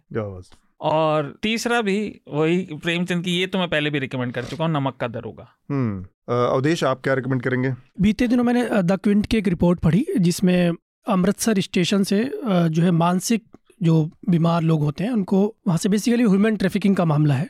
अच्छा। हाँ तो वहाँ से लोगों को उठाया जाता है और पंजाब में किसानों को बेच दिया जाता है उनको हम्म। और किसान उनसे बधुआ मजदूरी कराते हैं उनको बाकायदा चैन में बंद करके जंजीर में बंद करके हम्म। और ये अमृतसर फिरोजपुर गुरदासपुर तरन तारण जैसे जिलों में बहुत बड़े लेवल पे उनसे इस तरह का काम कराया जाता है सिर्फ़ खाने के बल पर बाकी उनको ना कोई पैसा दिया जाता है ना उनकी कोई फैमिली है ना कुछ है हम्म। और हैरानी की बात यह है कि इनमें बहुत सारे लोग ऐसे भी हैं जो किसान आंदोलन में जो बड़े ठीक ठाक लेवल के नेता थे जो यहाँ पे आके प्रदर्शन में शामिल थे। हम्म, हम्म। उनके घरों से भी जो है इस तरह के लोग जो स्टोरी में आप देख पाएँगे। संदीप सिंह है जो जो रिपोर्टर है जिन्होंने रिपोर्ट किया बहुत शानदार रिपोर्ट है पढ़नी चाहिए मुझे लगता है। मीना आप क्या रिकमेंड करेंगे? मैं दो चीज़ यहाँ रिकमेंड करना चाहूँगी। पहले तो न्यूज़ लॉन्ड्री के श्रोता को कहूँगी कि द मूक नायक पर जाएँ, उसको सब्सक्राइब करें, हमारे यूट्यूब चैनल को, हमारी वेबसाइट पढ़ें क्योंकि वहाँ पे आपको सबसे अलग कंटेंट मिलेगा, हम लोगों का काम कास्ट एंड जेंडर पे है, और वहाँ डीपली में आपको काम मिलेगा इस पर।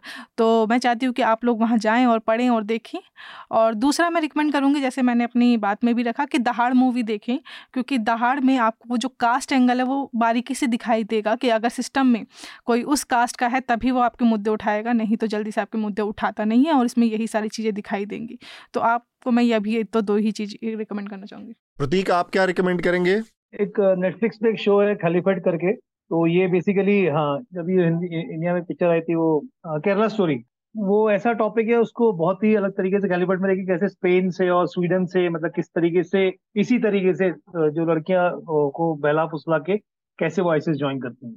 केरला स्टोरी बहुत घटिया तरीके से बनाई है हम्म, लेकिन ये एक्चुअली बहुत ही काफ़ी अच्छा इसका प्रोडक्शन है बहुत अच्छा डायरेक्शन भी आज मुझसे चूक हो गई आपने जब कहा मीना जी को मूक नायक करना पड़ गया नहीं तो हर बार हम पहले कर देते हैं इस चीज़ को। आज सेल्फ वो प्लग करना पड़ा गेस्ट को। मेरा ध्यान ईमेल पर था इसलिए मेरे दिमाग से उतर गया माफ़ी चाहता हूँ। ओके तो आ, मेरा रिकमेंडेशन दो है। एक तो आप लोग न्यूज़ लॉन्ड्री पर हमारी वो रिपोर्ट पढ़िए जो अवधेश और प्रतीक ने की है सीधी ज़िले से प्रवेश शुक्ला की रिपोर्ट, आदिवासी युवक के ऊपर पेशाब करने वाली जो घटना है उसके बारे में उसका पूरा कच्चा चिट्ठा है।